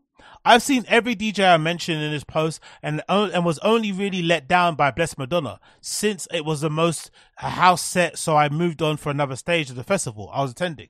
But I definitely didn't leave thinking she was awful DJ. That didn't deserve the recognition she received. I think this is a whole lot of shit because I've said it plenty of times before that I just think in general the DJ industry, the DJ scene, whatever, it's such a competitive industry. There's so little opportunities. There's so there's too many DJs and not enough opportunities. So people have to do whatever it takes to get in. And it's no surprise to me anyway, as a up and coming, you know, underground fucking hobby DJ guy, that really and truly there's not a lot of like, you know, brotherhood, sisterhood in the scene. Everyone's sort of like every man, everyone for themselves. But it makes sense because it's hard to get in. And once you get in, you find your little spot and you just keep it to yourself. It makes complete sense. But with that, it's going to obviously bring a lot of toxicity, a lot of backstabbing, a lot of infighting, all this sort of shit. But in general, in general, things haven't been better. Things are, haven't been better than they are now. It doesn't matter where you're from. It doesn't matter what you look like. It doesn't matter what your sexual orientation is. You can make it. It's going to be hard, of course, like most things that are wor- that are worth having. It's going to be difficult, but you can make it.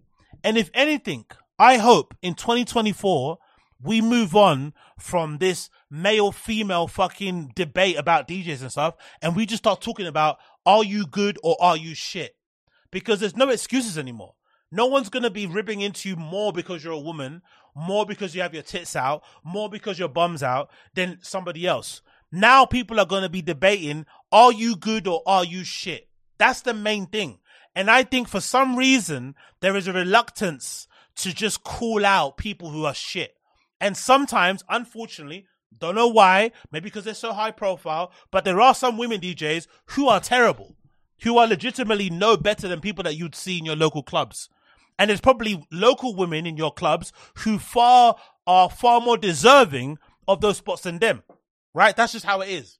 We don't care. That's how the cookie crumbles. But I'm just fed up of the whole like male female debate thing because it really doesn't matter.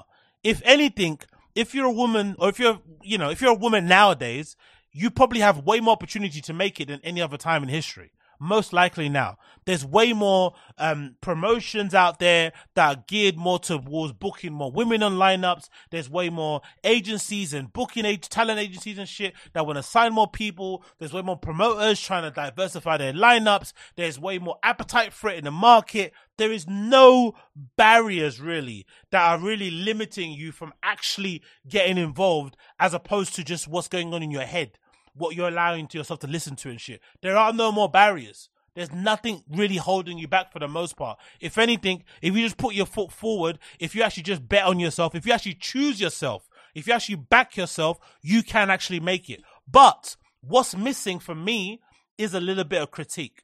What's missing for me is some honesty. What's missing for me is a love and dedication to the music. What's missing for me is an appreciation for the art form. What's missing for me is a is this kind of connection with the audience. What's missing for me is authenticity.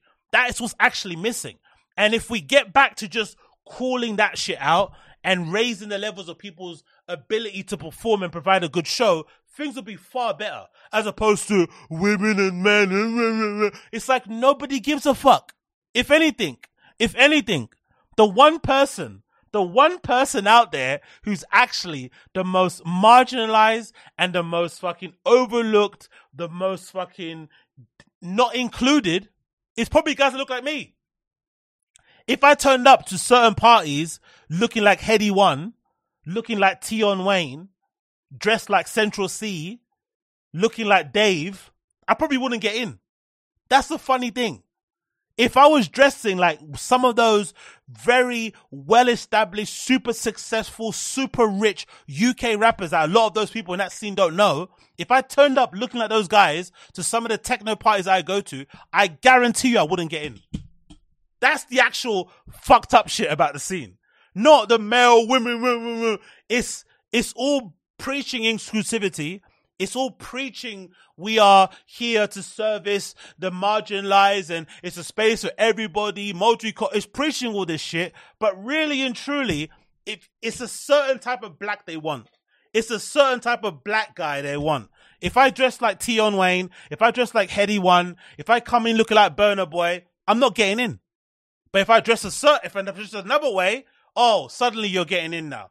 That's the main issue, really that lack of real diversity and inclusion is maybe the reason why things are so stale on the dance floor. Why it's a little bit like, you know, it's a little bit fucking, you know, a little bit salt and pepper, you know?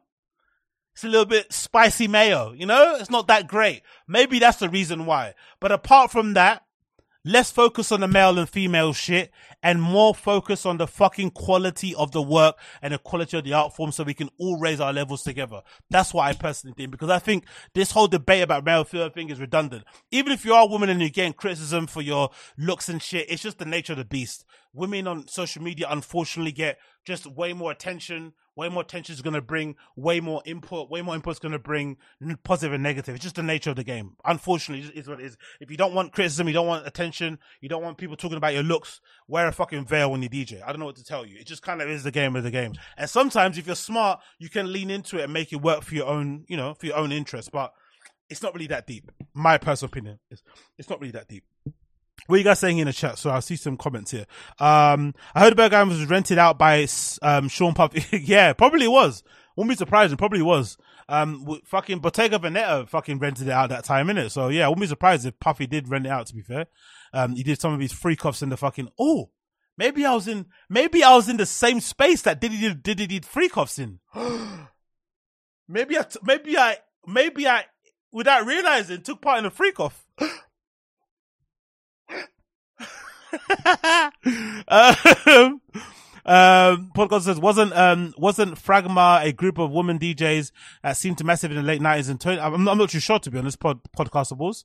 Um, shout out Peggy Gou. If you're gonna make a male gaze comment, is that she's a babe, not that she's a fake talent. Yeah, but I think Peggy's another good one as well. She she doesn't give a fuck. She just keeps she just keeps on grinding. Um, big up Fashion Roadman, my guy. What's good, Fashion Roadman? Bang your chest, brother. There are a lot of DJs that build an audience based on being good looking rather than skill, same as music artists. But if you point it out, all hell will break loose. Hence why people are scared to critique. Exactly, uh, exactly. And it's not a bad thing. Like I said, there's too many DJs, not enough opportunities. I myself am a good example of it. I think I'm really fucking good. I think I'm really, really good at DJing. Really, really good. But guess what? I'm playing in my living room. I'm playing on my fucking lap, alright? And there's a lot of people who are probably better than me who don't even play on their fucking lap. They play in their head.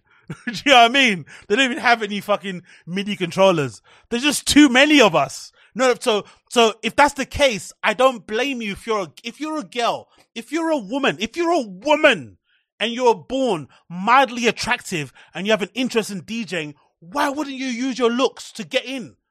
It's so hard to get in. Why wouldn't you? I don't blame you. But then when you get in with your looks and then you start complaining that everyone's commenting on your looks, it's like, come on, bro. If anything, it's a very complicated thing to kind of navigate because I feel like if you have good looks and you get in via that way, good. But you have to be very purposeful to kind of pivot away from it. You can't let that be your whole identity. And I think Nina Kraviz is a good example of it. Nina Kraviz has always been kind of sexy, sultry, mysterious, always has a, you know, she, always kind of got that like, she's always kind of got that half cocked mouth open, right? That little kind of like inviting, but not inviting. Like, um, you, you can kiss me or I might bite you type of thing. But she's always been also an artist. Like, yes, people can look at her and think, okay, she looks attractive, but she's always been an artist. I feel like it's intentional. You have to be conscious of that. Where I feel like nowadays, I think because the money's so good, you know, you, you see some of these girls in Ibiza who are legit models, right? Who happen to DJ. I don't blame them for just like standing behind a booth in a bikini because why not? Some guy's probably going to pay you, you know, what, 20 grand, 20 euros to stand behind a, a DJ booth with a, with a bikini on and just fucking look pretty and dance a bit. Why the fuck wouldn't you do it? But obviously, if you want a long term future in the industry, you have to be careful because if you keep sending out those signals, you're not too, you know, don't be surprised if you get back some bad energy, you know? Whether it's fucking weird promoters trying to touch you up, people in the crowd getting handsy, weird DMs, like, it just invites a, a weird energy. You have to be very conscious about it, you know? Like, very, very conscious about it. And I bet it's the same thing with men. Maybe it's not the same level, but I think it's probably the same thing, you know? If, if a cute guy DJ goes to a gay club, I'm sure, you know, they probably fucking try and chew him up like he's fucking, do you know I mean? Like he's a piece of fucking kiwi. So it is what it is. Um, big up, um, Dara, Dara, you'd find who says, as a black raver myself, I agree 100% with you what you're saying about inclusivity. Raving in places like Madrid, um, for example, where the crowd is primarily white, you feel judged for being black most times. Exactly. There we go, Dara. There we go. Honestly, bro. Like, I've, I've honestly felt so sometimes performative and like cringe and inauthentic when I've been to these places, especially places like Berlin, because you clearly see like what what's going on. You see the type of like black they want, especially guys. Like there's a particular type of black they want, like that kind of like Theophilus London kind of avatar. You know, you know what I mean? Like that kind of like you know you got the fucking hat. You got the little weird pose. You got the shitty fucking, you know, illustration tattoos and shit. You know, weird nails. You know, like they want that caricature. But if I came in there in a track, like in a tracksuit and shit, suddenly I'm not, I'm not the right person for the for the place. Why? Because of what I'm wearing. Like that's not, like, do, you know what I mean? It's like so then, so then you, so then you end up seeing, you end up trying to like perform and play to get in to be accepted, but then you also feel like, hold on, like I'm not being myself here. Do you know what I mean? It's it's a weird thing. It's a very very strange thing. You feel very inauthentic. You almost feel like a. You almost feel kind of like fake. You know, like it's just odd. It's a weird feeling. To honestly, I'm not gonna lie. It's very very strange. And I've always felt like again because I, I love those spaces. I want to be in those spaces. I purposely go there because I like the parties. I like what they do.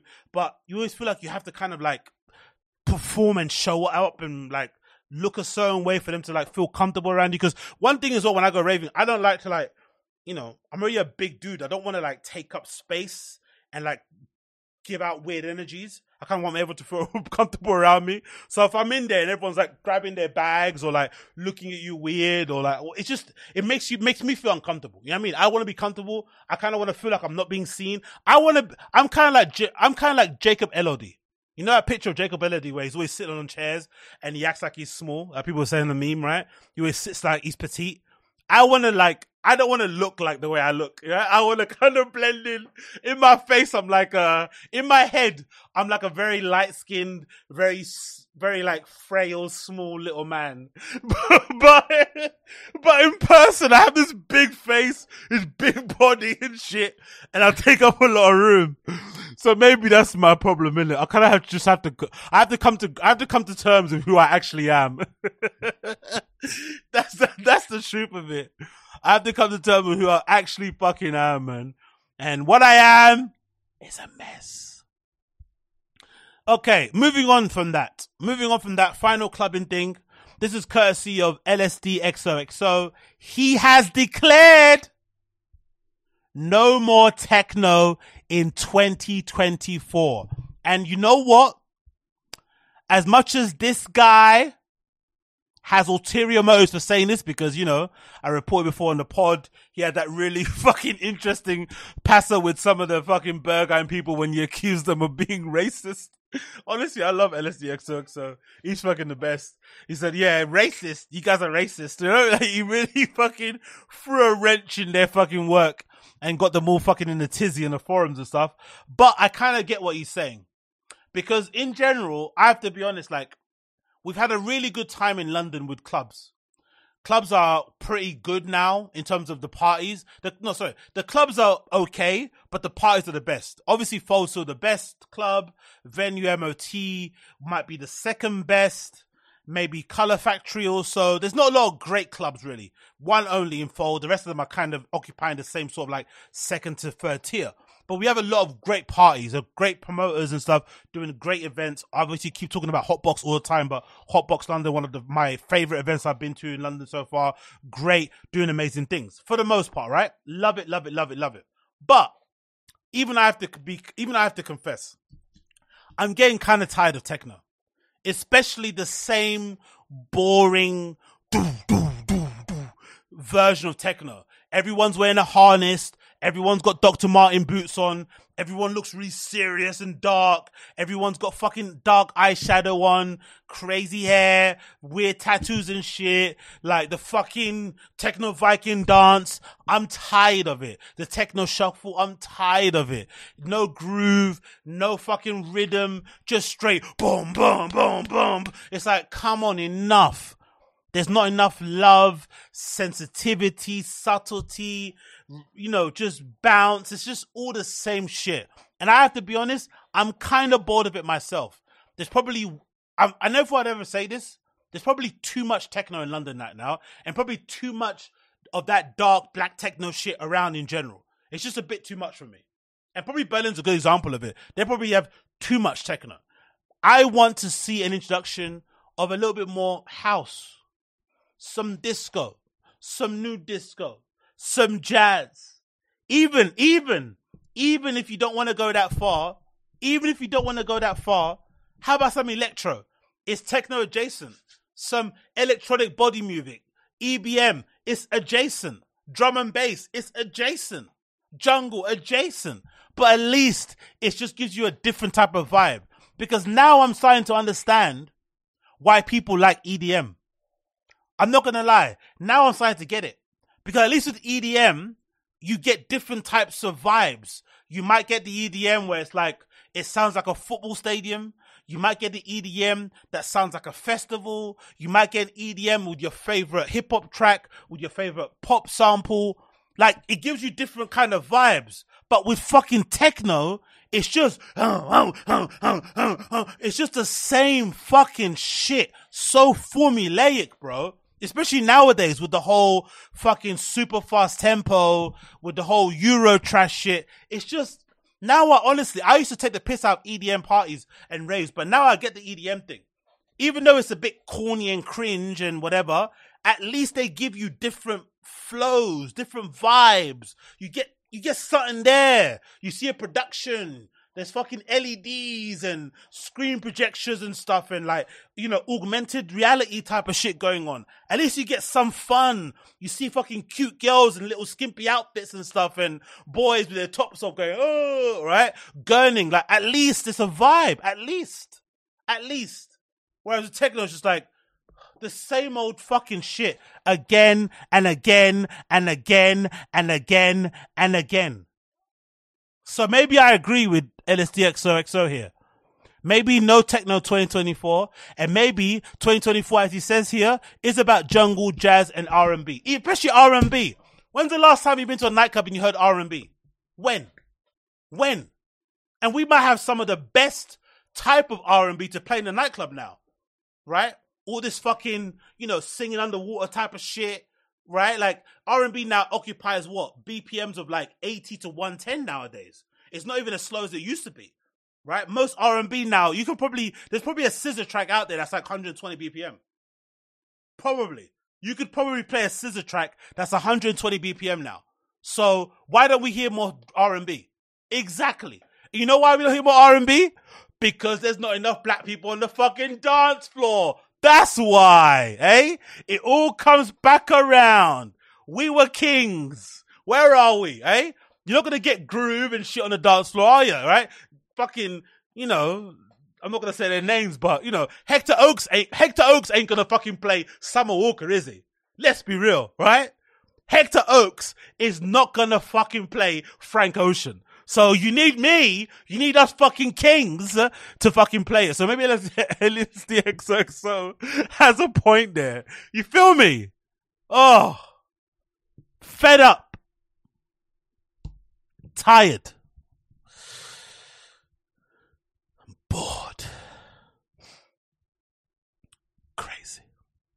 Anyway, moving on from that, moving on from that, we need to talk about Playboi Carti.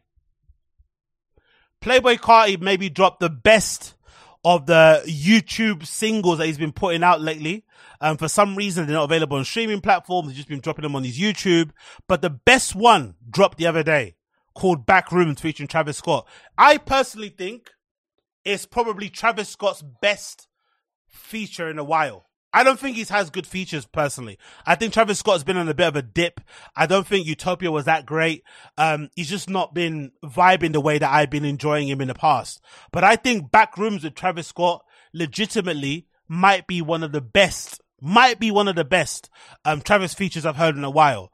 But in general, this is maybe one of my favorite Playboi Carti tracks from the whole drop that he's been doing. And I cannot wait for the fucking album to drop. Ice on my face, whoa. Bitch trying to chase, whoa. I ain't never flake, whoa. Tell me where it take, whoa. Tell me what it takes, whoa. Grab the duct tape. Uh. We not the same game, whoa. Alright, baby, whoa. With the flying game, whoa. We too insane on these hoes. I took off my mask, you know. They mad on icy below. And the hoes are fucking the hoes. Big rocks on me, psycho. If you know what I know, how's your hoe? Big cups, I'm sipping flamingo. I was in the spot yesterday with my pops, my grandma still play bingo. Niggas went prime with the game, I don't know why, but we gon' dunk her. Shaking my dress in her face, this bitch a little vibe, put her on my grandma. Before out there talking, we popping this shit right now here. Yeah, yeah, yeah, yeah. I was designed to walk, can't feel myself. Oh, yeah, Yeah, yeah, yeah. She used to trend, the type of song trying to power. Yeah, Oh, yeah, yeah. Ooh, hate it one time, then I'm out. Hit it one time and back. Fuck all these bitches and boxes, all of these hoes are hot. I'm walking around with a lot, pockets they fill with them nuts. Bitch, trust these pictures, I don't give a fuck about much. I think I need me a ice spice spice to make me a munch. You hear that? You hear that? I think man need me an ice spice, yeah, hear me a munch. Bitches, I don't give a fuck about much. I think I need me an ice spice, yeah, I need me a munch. Woo. In the middle of the field, throw me a ball, throwing that bitch like quarterback. Stand in the field, holding the ball, throwing that hoe like quarterback. Stand in the field, holding me a bomb, throwing that hoe All like that quarterback. Yeah, Yeah, yeah. throw it like 12. Just so you know we don't Fuck fuck with 12. Not in this bitch by myself, but I'm by myself. They got money on your top. Who say you can't buy Help. help? I'm feeling like Joe or something, like Turd Squad. We blowing something. She popping them 30s, thinking they working, but they ain't doing nothing. She doing Ozempic, trying to be different, trying to be a newer woman. That shit look iffy, need a dick, you needed to move some. Anyway, you get the gist. You get the gist, right? Slap, slap, slap, slap, slapper.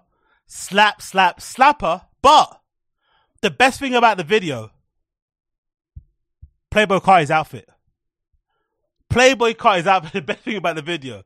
He's wearing a Junya Watanabe women's ripstop dress with a hood. Maybe one of the hardest looks I've seen in a while. I'm not to lie. When I first saw the video, my initial reaction was that I thought it was Simone Rocha, right? Simone Rocha. I thought it was a Simone Rocha dress. And I thought, you know what? There's not enough twi- there's not enough like twill and, you know, um, ruffles and, you know, lace. It's not, you know, if you know Simone Rocha, you know that's what it was. Then I thought it was Sacai because Sacai sometimes does these like really big bulbous kind of like dress things. Because I remember there's a trend nowadays. Again, this is going to be mean, but it's the truth. There's a trend nowadays with like fashion girlies that are a bit fat. If you're a fat fashion girl, but you want to look trendy, they do this thing now, which I quite like, where they wear these really big skirts and then they wear like trainers, like Foamposites, or they wear like Martine Rose Nikes. Like that's what they kind of do now. And they have these like really nice like cargo skirt things, or like they have like a bomber jacket type of skirt. You know the vibe. But if you know if you know clothes, you know what I'm talking about. It's a trend for all the fat girls. So I thought maybe it was one of those kind of brands and they made like a dress that kind of you know you could pull whatever it may be. But I didn't realize it was Junya. It's actually fucking Junya, which makes sense because the last three or four collections from Junya Watanabe, they've mostly been black anyway, and they've all had these weird kind of like dressy, shirty things where it kind of looks like a really big shirt. Like a like because this as much as it's a dress, it could also be like a really elongated like vest and you could also wear it really down to your to your legs, or you could obviously pull it up by the by the fucking you know by the pull by the elastic fucking things to make it a little bit shorter. So it kind of works both ways. And then he's also wearing the Balenciaga um, biker boots, which I have to be honest, I'm not the big fan. The most thing I hate about these biker boots is the toe they're just too pointy for me. I don't like how pointy they look, you know? That's the only thing I don't like about them. They're just too pointy. Like, I hate how pointy they are. Um, but obviously the shape of the boots obviously great, but I just don't like how pointy. I wish they would be, I wish they'd be a little bit more rounded. I know actual motorcycle boots have to be kind of a little bit pointy, but I don't like how pointy they are. They kind of look too much, you know? There's too much point there for me, personally.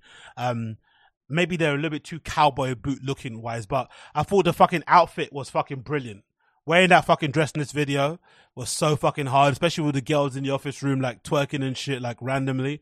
I thought was fucking brilliant. So love the look from Carti, love the approach, love the fact that he's um you know the voice inflections changed, no more baby voice for the most part. Um the singles dropping on YouTube is an interesting approach instead of doing normal singles. Um, you know, on fucking streaming platforms and stuff. Not too sure what the vibe is about that either going forward. I'm not sure if they've even been included in the fucking it, are they even there? Let's see if it's got the fucking. Has there been? Have they been added to the fucking streaming thing? When you click more, you can usually see if they've been included to like a streaming platform thing. Nah, not nothing there. Okay, cool. I guess maybe not. So it does look like it's even been. So maybe these might be throwaways. You know, this might not even be an actual tune on the album. This might not, this might actually be an actual throwaway record, which is way scarier because it's actually really fucking good. So big up Carti. Enjoyed the fucking tune.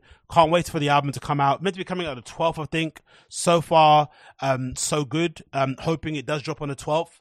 Um, because I'm really looking forward to checking it out. I'm not gonna lie. Really looking forward to checking it out. So big up, big up Carti.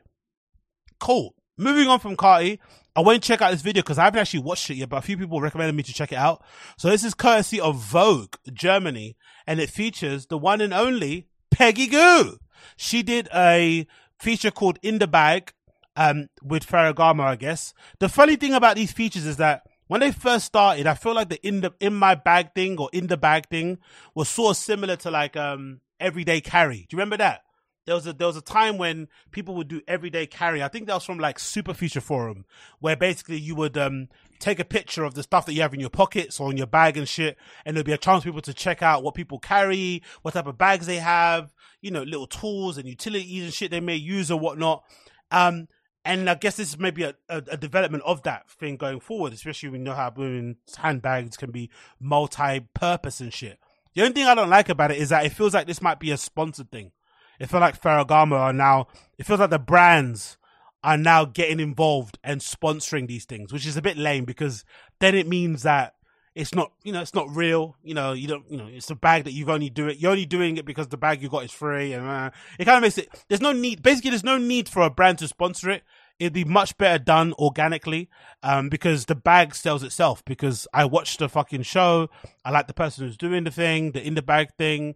The bag looks like it fits a lot of shit in it.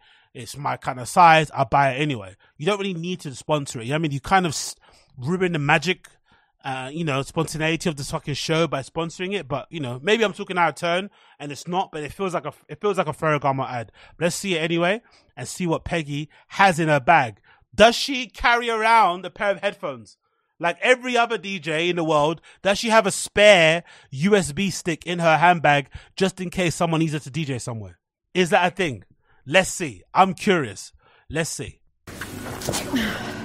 Hi Vogue, this is Peggy Gou, and today I'm going to show you what's in my bag. See, it's a sponsored thing, innit? Uh, there's no need, man. Like she, she, she just she doesn't even know the fucking model of the bag. Come on, girl. Come on. They literally just gave it to her before she started filming. Fair play though, man. What a life, innit? What So a life. all- She not only gets fucking DJ money, she also gets fashion, like proper fashion with a capital F money. That's why people, that's why the comments hate her probably. That's why all these guys in the comments hate her. She is caked up, like ridiculously caked up. She is a booked and busy girl, like for real. Like for real, for real. You know what I mean? Like they're paying her to do this Ferragamo thing, like she's a like she's a fucking um K-pop star or something. You know what I mean? Like that kind of level of fame, which she probably is. To be honest, I think the metrics probably would agree. Like this woman's paid. Headphone, obviously. If you don't know, I'm a DJ, and uh, I like to organize my music. I can. I've heard conflicting reports though, about the A- Apple AirPod AirPod Maxes. Um, I've heard some people say they're horrible headphones to wear to the gym.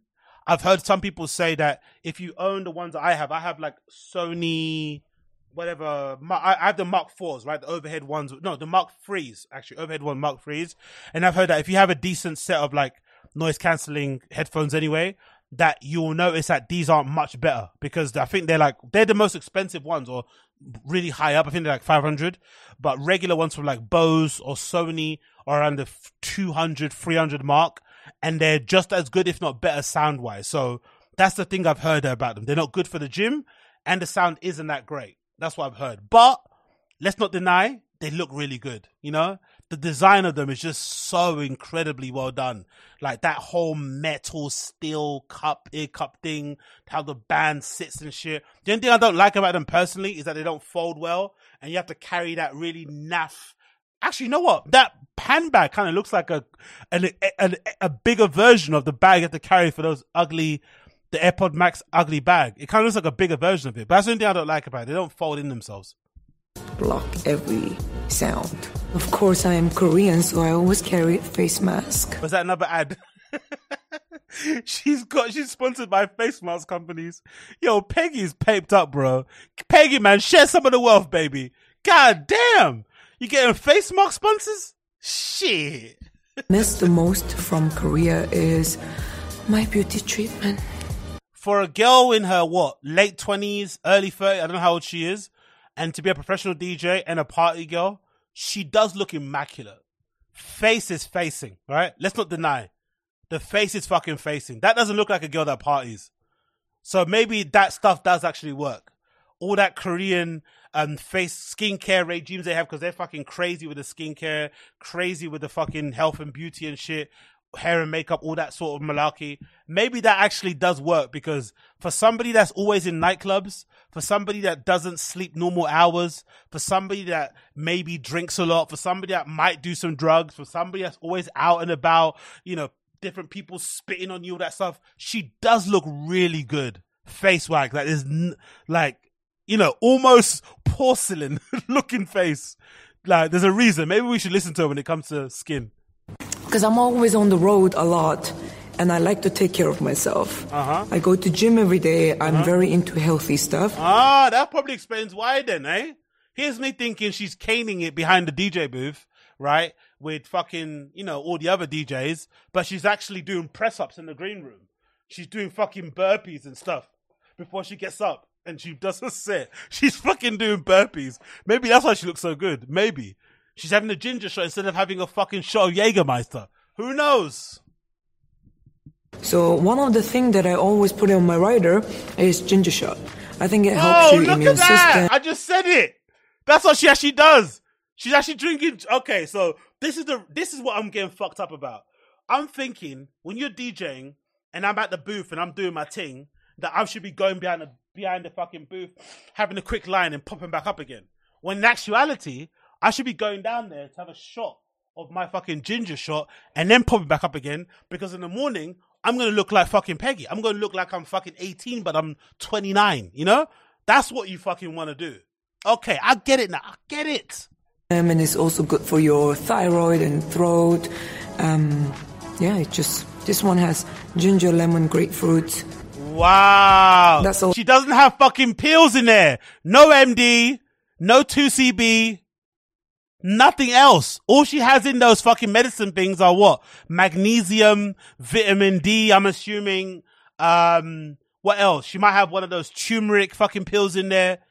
This woman's pretty much, she's quite, I wonder if she's sober. No, what is she, I was wondering, maybe that's why she looks that way.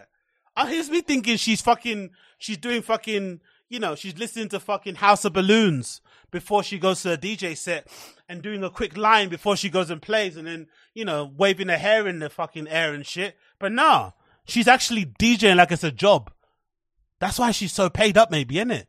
She treats it like a fucking job. She gets on stage, she smiles, she she dances, she fucking plays Starry Night like it's the first time because she's a pro.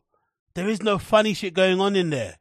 The bag is full of ginger shots, face masks, and fucking zinc tablets. Big up, Peggy Gou. Fuck. Also, another way of taking care of myself. At the moment, it changes every day, right? But at the moment, what's really important for me is magnesium. Oh, I've been traveling a lot, and I was magnesium, super baby. stressed. Oh, little fucking Peggy Gou Wolverine out here, right? Peggy Gou Wolverine. and it helps me to relax. Uh-huh. Sleeping well, eating well, pooing well. Sorry, maybe I shouldn't say that. The three things that Asian always take is super, super important. Sleeping, eating, pooing. We love it. We stand. We stand a girl that can shit properly. We stand a girl whose bowels are shitting, who are just loose and not for any butt play, just for pure slebetness. So you can just fit into those fucking Loewe jeans, you know? Those high rise Loewe jeans that look like they're 32, but they're actually 29. You can fit into those because your bowels just go. That's what you do, innit? How else do you think she gets into a Ferragamo fucking tailored suit? Of course, bitch, you guessed it. This shit drops out. If you do it well, your happiness level goes up. And I always try to sleep minimum eight hours. And you can really tell the difference if I didn't have a good sleep. How does she sleep eight hours? Does she D- How does she sleep eight hours a day if she DJs? And I have a collagen jelly. Wow. More you eat, actually looks used as well. Fucking you hell. become younger. I know you're interested in what's in my bag, but I can also talk about what my team carries for me all the time. Wow, bro. Imagine. She has a team that carries her bags. You know what? I think a lot of DJ hate thing, as much as it might be the ghost producing thing and the whole whatever, some people thinking women have it easier. I just think the disparity between DJs is fucking crazy. Because I just, I think if you had to grade DJs, right? There's probably, I think I said it before, there's like probably three tiers. Let's say A, B, C. And within each tier, there's probably two tiers, two sub tiers in each tier, or maybe three. No, let's say there's two sub tiers in each tier. So if you're in group B, but you're in B3, there's a big difference between a B3 DJ's lifestyle and an A2 DJ's lifestyle. or an A3. You know, like there's difference. So I think the main reason why she gets a lot of hate is that she plays on lineups with people who are B1, B2, C1, C2, and their lives are completely different. She rolls up to a DJ booth and she has assistants carrying her bags. Those people in C2 and 3 and shit had to carry their bag on their shoulder full of vinyls or whatever from the airport all the way to the venue on their own. No assistance, no nothing. While trying to eat, while trying to charge their phone, call their mom, like find their way, get an Uber. That's the difference. That's maybe the reason why she gets hate because she rolls up to her venue in a fucking um Mercedes minivan thing, the one the Kardashians use. The doors open to her side. The chair does that as well. She doesn't have to step out. The chair like spins and looks out to the to, to the pavement, and then she walks out. You know, she probably has somebody put her USB stick into the fucking CDJ and load it as well, and go, you know, playlist. You know, like somebody even does that. Presses the playlist button, creates, plugs in the headphones into the old into the headphone jack, and then she just puts them on perfectly. You know, that's probably the reason why she gets hate. I, I bet you that's the reason because the disparity is so crazy. Even though they're all in the same lineup, they're all professionals, they're all getting booked. She's just on another level. Cause who else gets, who's getting Ferragamo fucking, bo- like, come on. My team carries my bags. What a fucking genius. I love her. them is the snapback. It's like carrying a kid's. If I my energy is low, if I get hungry, if I get hangry, they have to always have snacks for me. Day. Look at that here. Day. She has a team of more than one person. It's actually sometimes it's a big surprise. You know, I don't know what's inside. Sometimes it's, that's the best feeling. Truffle chips because I like something expensive. Ginger shot. Pocky, actually, it's called Pepero in Korea. It was Pepero Day on 11th of November. You know, it's like Valentine's when you give chocolate to someone that you love. She eats a lot, innit? For someone as tiny as her, she's always snacking shit. How does she keep all that weight off? Is it the old uh, Bolimi, eh? Is it the old two finger? Is it the old organic or Ozempic going on there? What's the deal? How does she stay so slim? Maybe it's a gym every day, but she fucking snacks a lot in it. That's a bag full of shit. God damn. Salty at the same time. Like if you start one, you can't stop. It's like a cheese ball.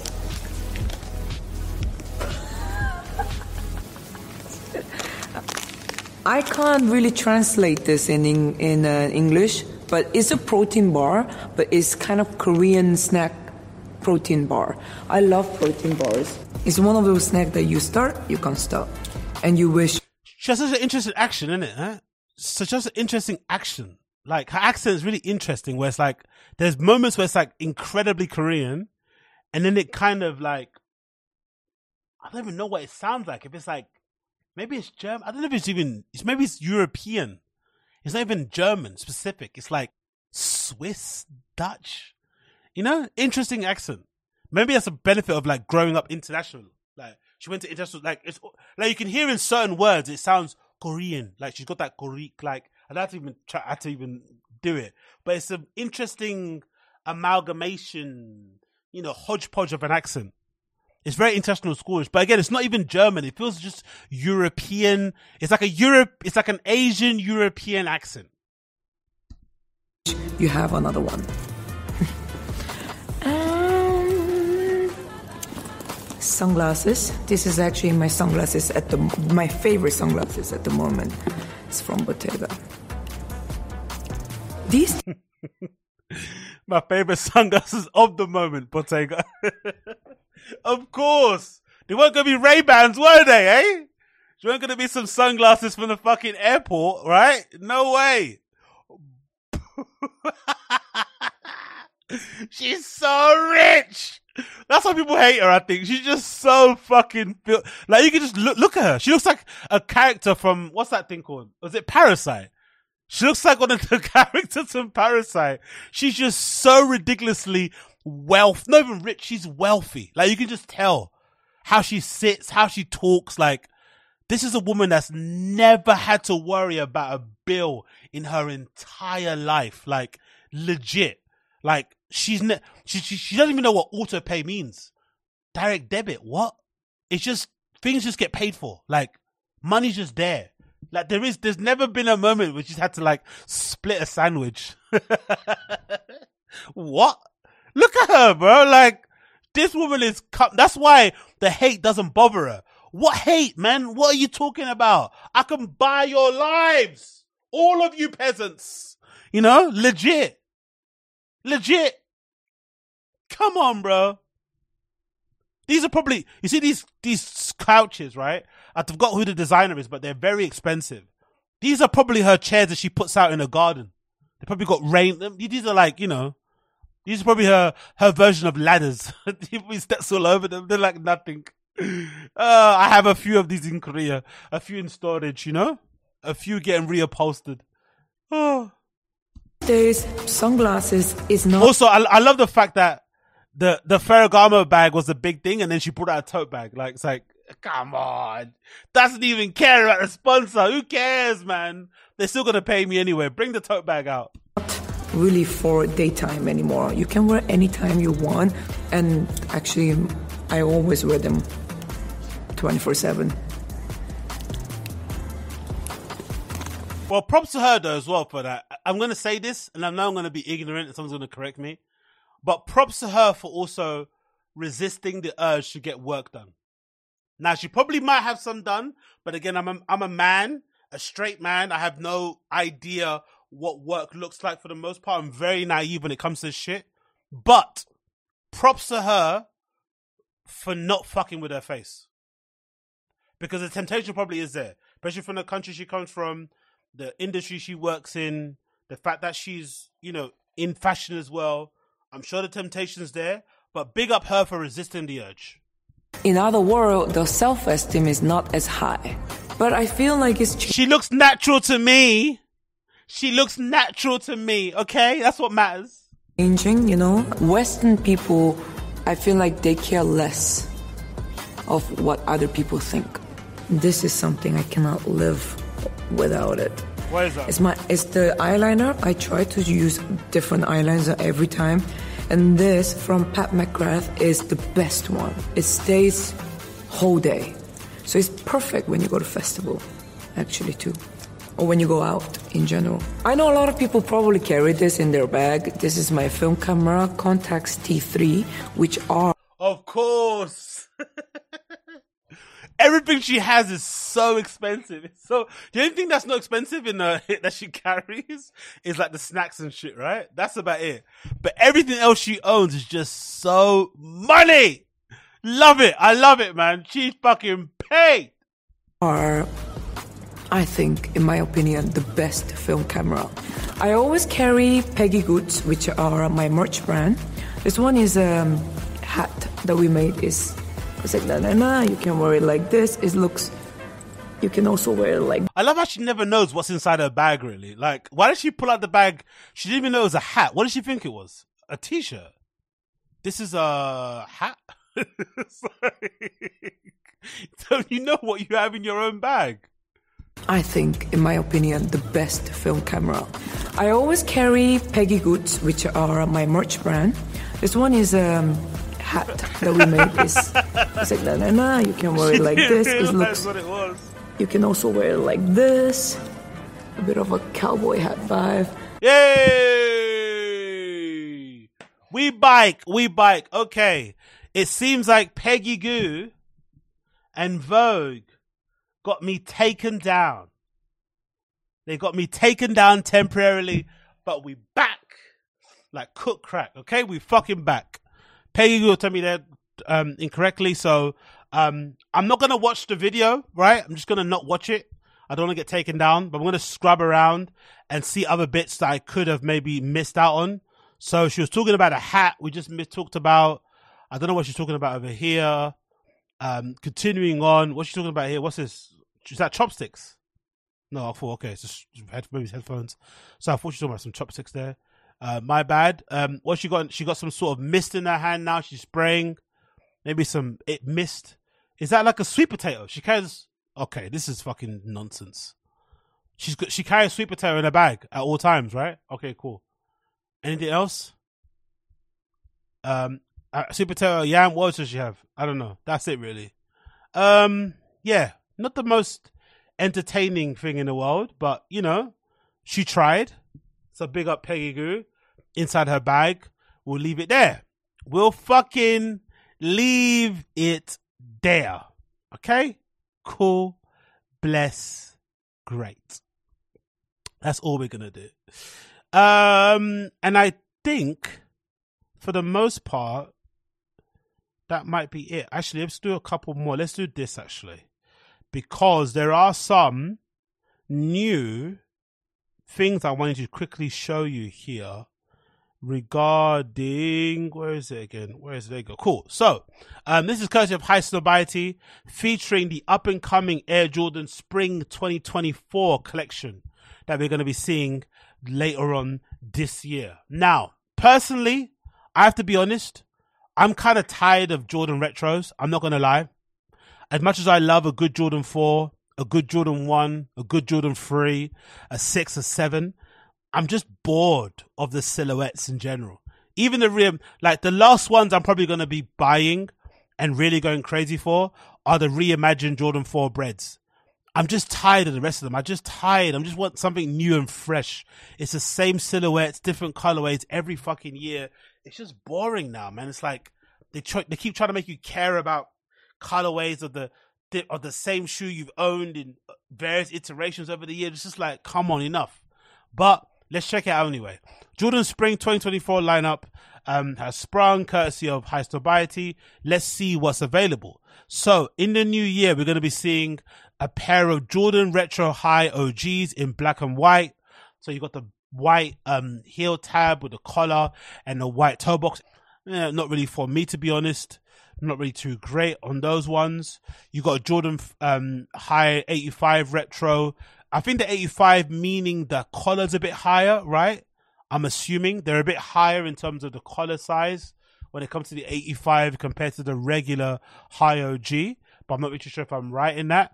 But the 85 is quite a nice one to be fair. It comes in this metallic burgundy colorway, mostly white upper, metallic burgundy swoosh, burgundy outsole, and a burgundy hit here on the collar. I kind of like these. I'm not gonna lie. They look really, really cool. Um, really simple, really sleek, and yeah, just really look would look great, especially in the summer with a pair of shorts on. So I love them. You got Jordan One Retro Low. No, thank you. I think Jordan 1's lows in general should be banned. I think they should be banned outright. You should never have a Jordan 1 low. A Jordan 1 low is just as bad as a Team Jordan.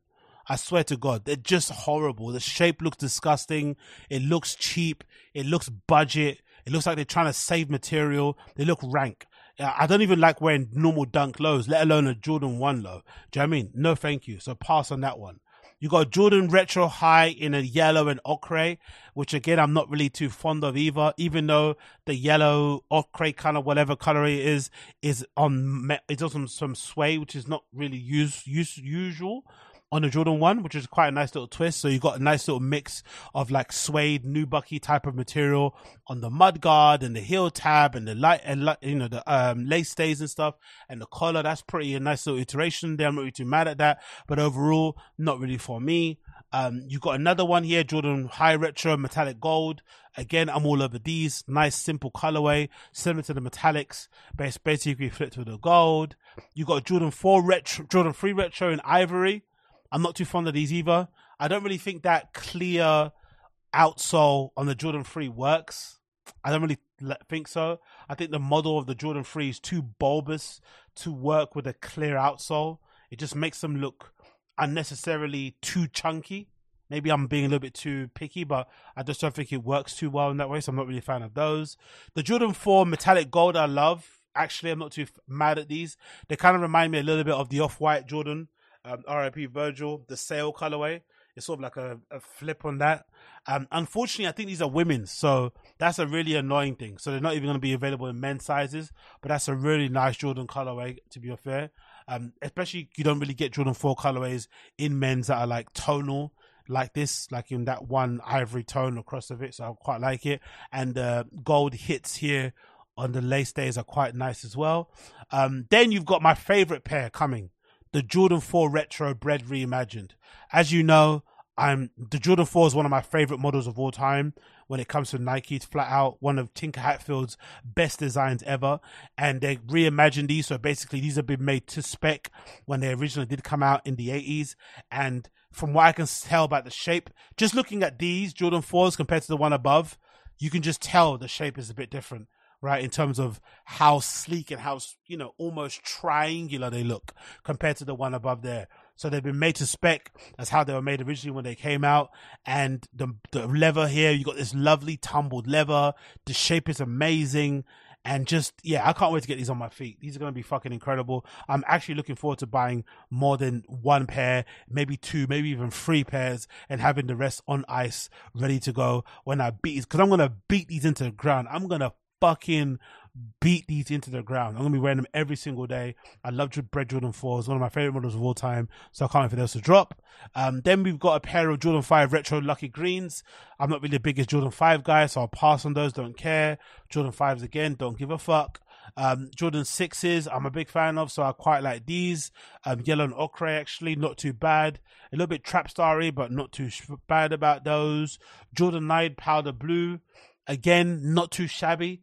Um, maybe you know, if I wore baggier shit in general, I could rock these, but I just feel like with my size 11 feet, they might look a little bit too long. But yeah, not too mad at those. Jordan 3 13 in cool grey. I'm not really too fan, fan of 13s. You got 14 retro love letter. Oof, these are definitely not for me. Um, then you've got a pair of 14 flint greys, not for me either, and that rounds it up. So for me, mostly the Jordan 4 reimagining bread is definitely my standout, and obviously some of the metallic Jordan 1s, but that reimagined, that baby is gonna be fucking mine. You are gonna be mine one way or another. I'm gonna find you. I'm gonna get you, get you, get you, get you one way or another. I'm gonna wear you. The Jordan 4 4 reimagined, you know? one way. I'm gonna fucking get you in me. I'm gonna get you on me. I swear on my life.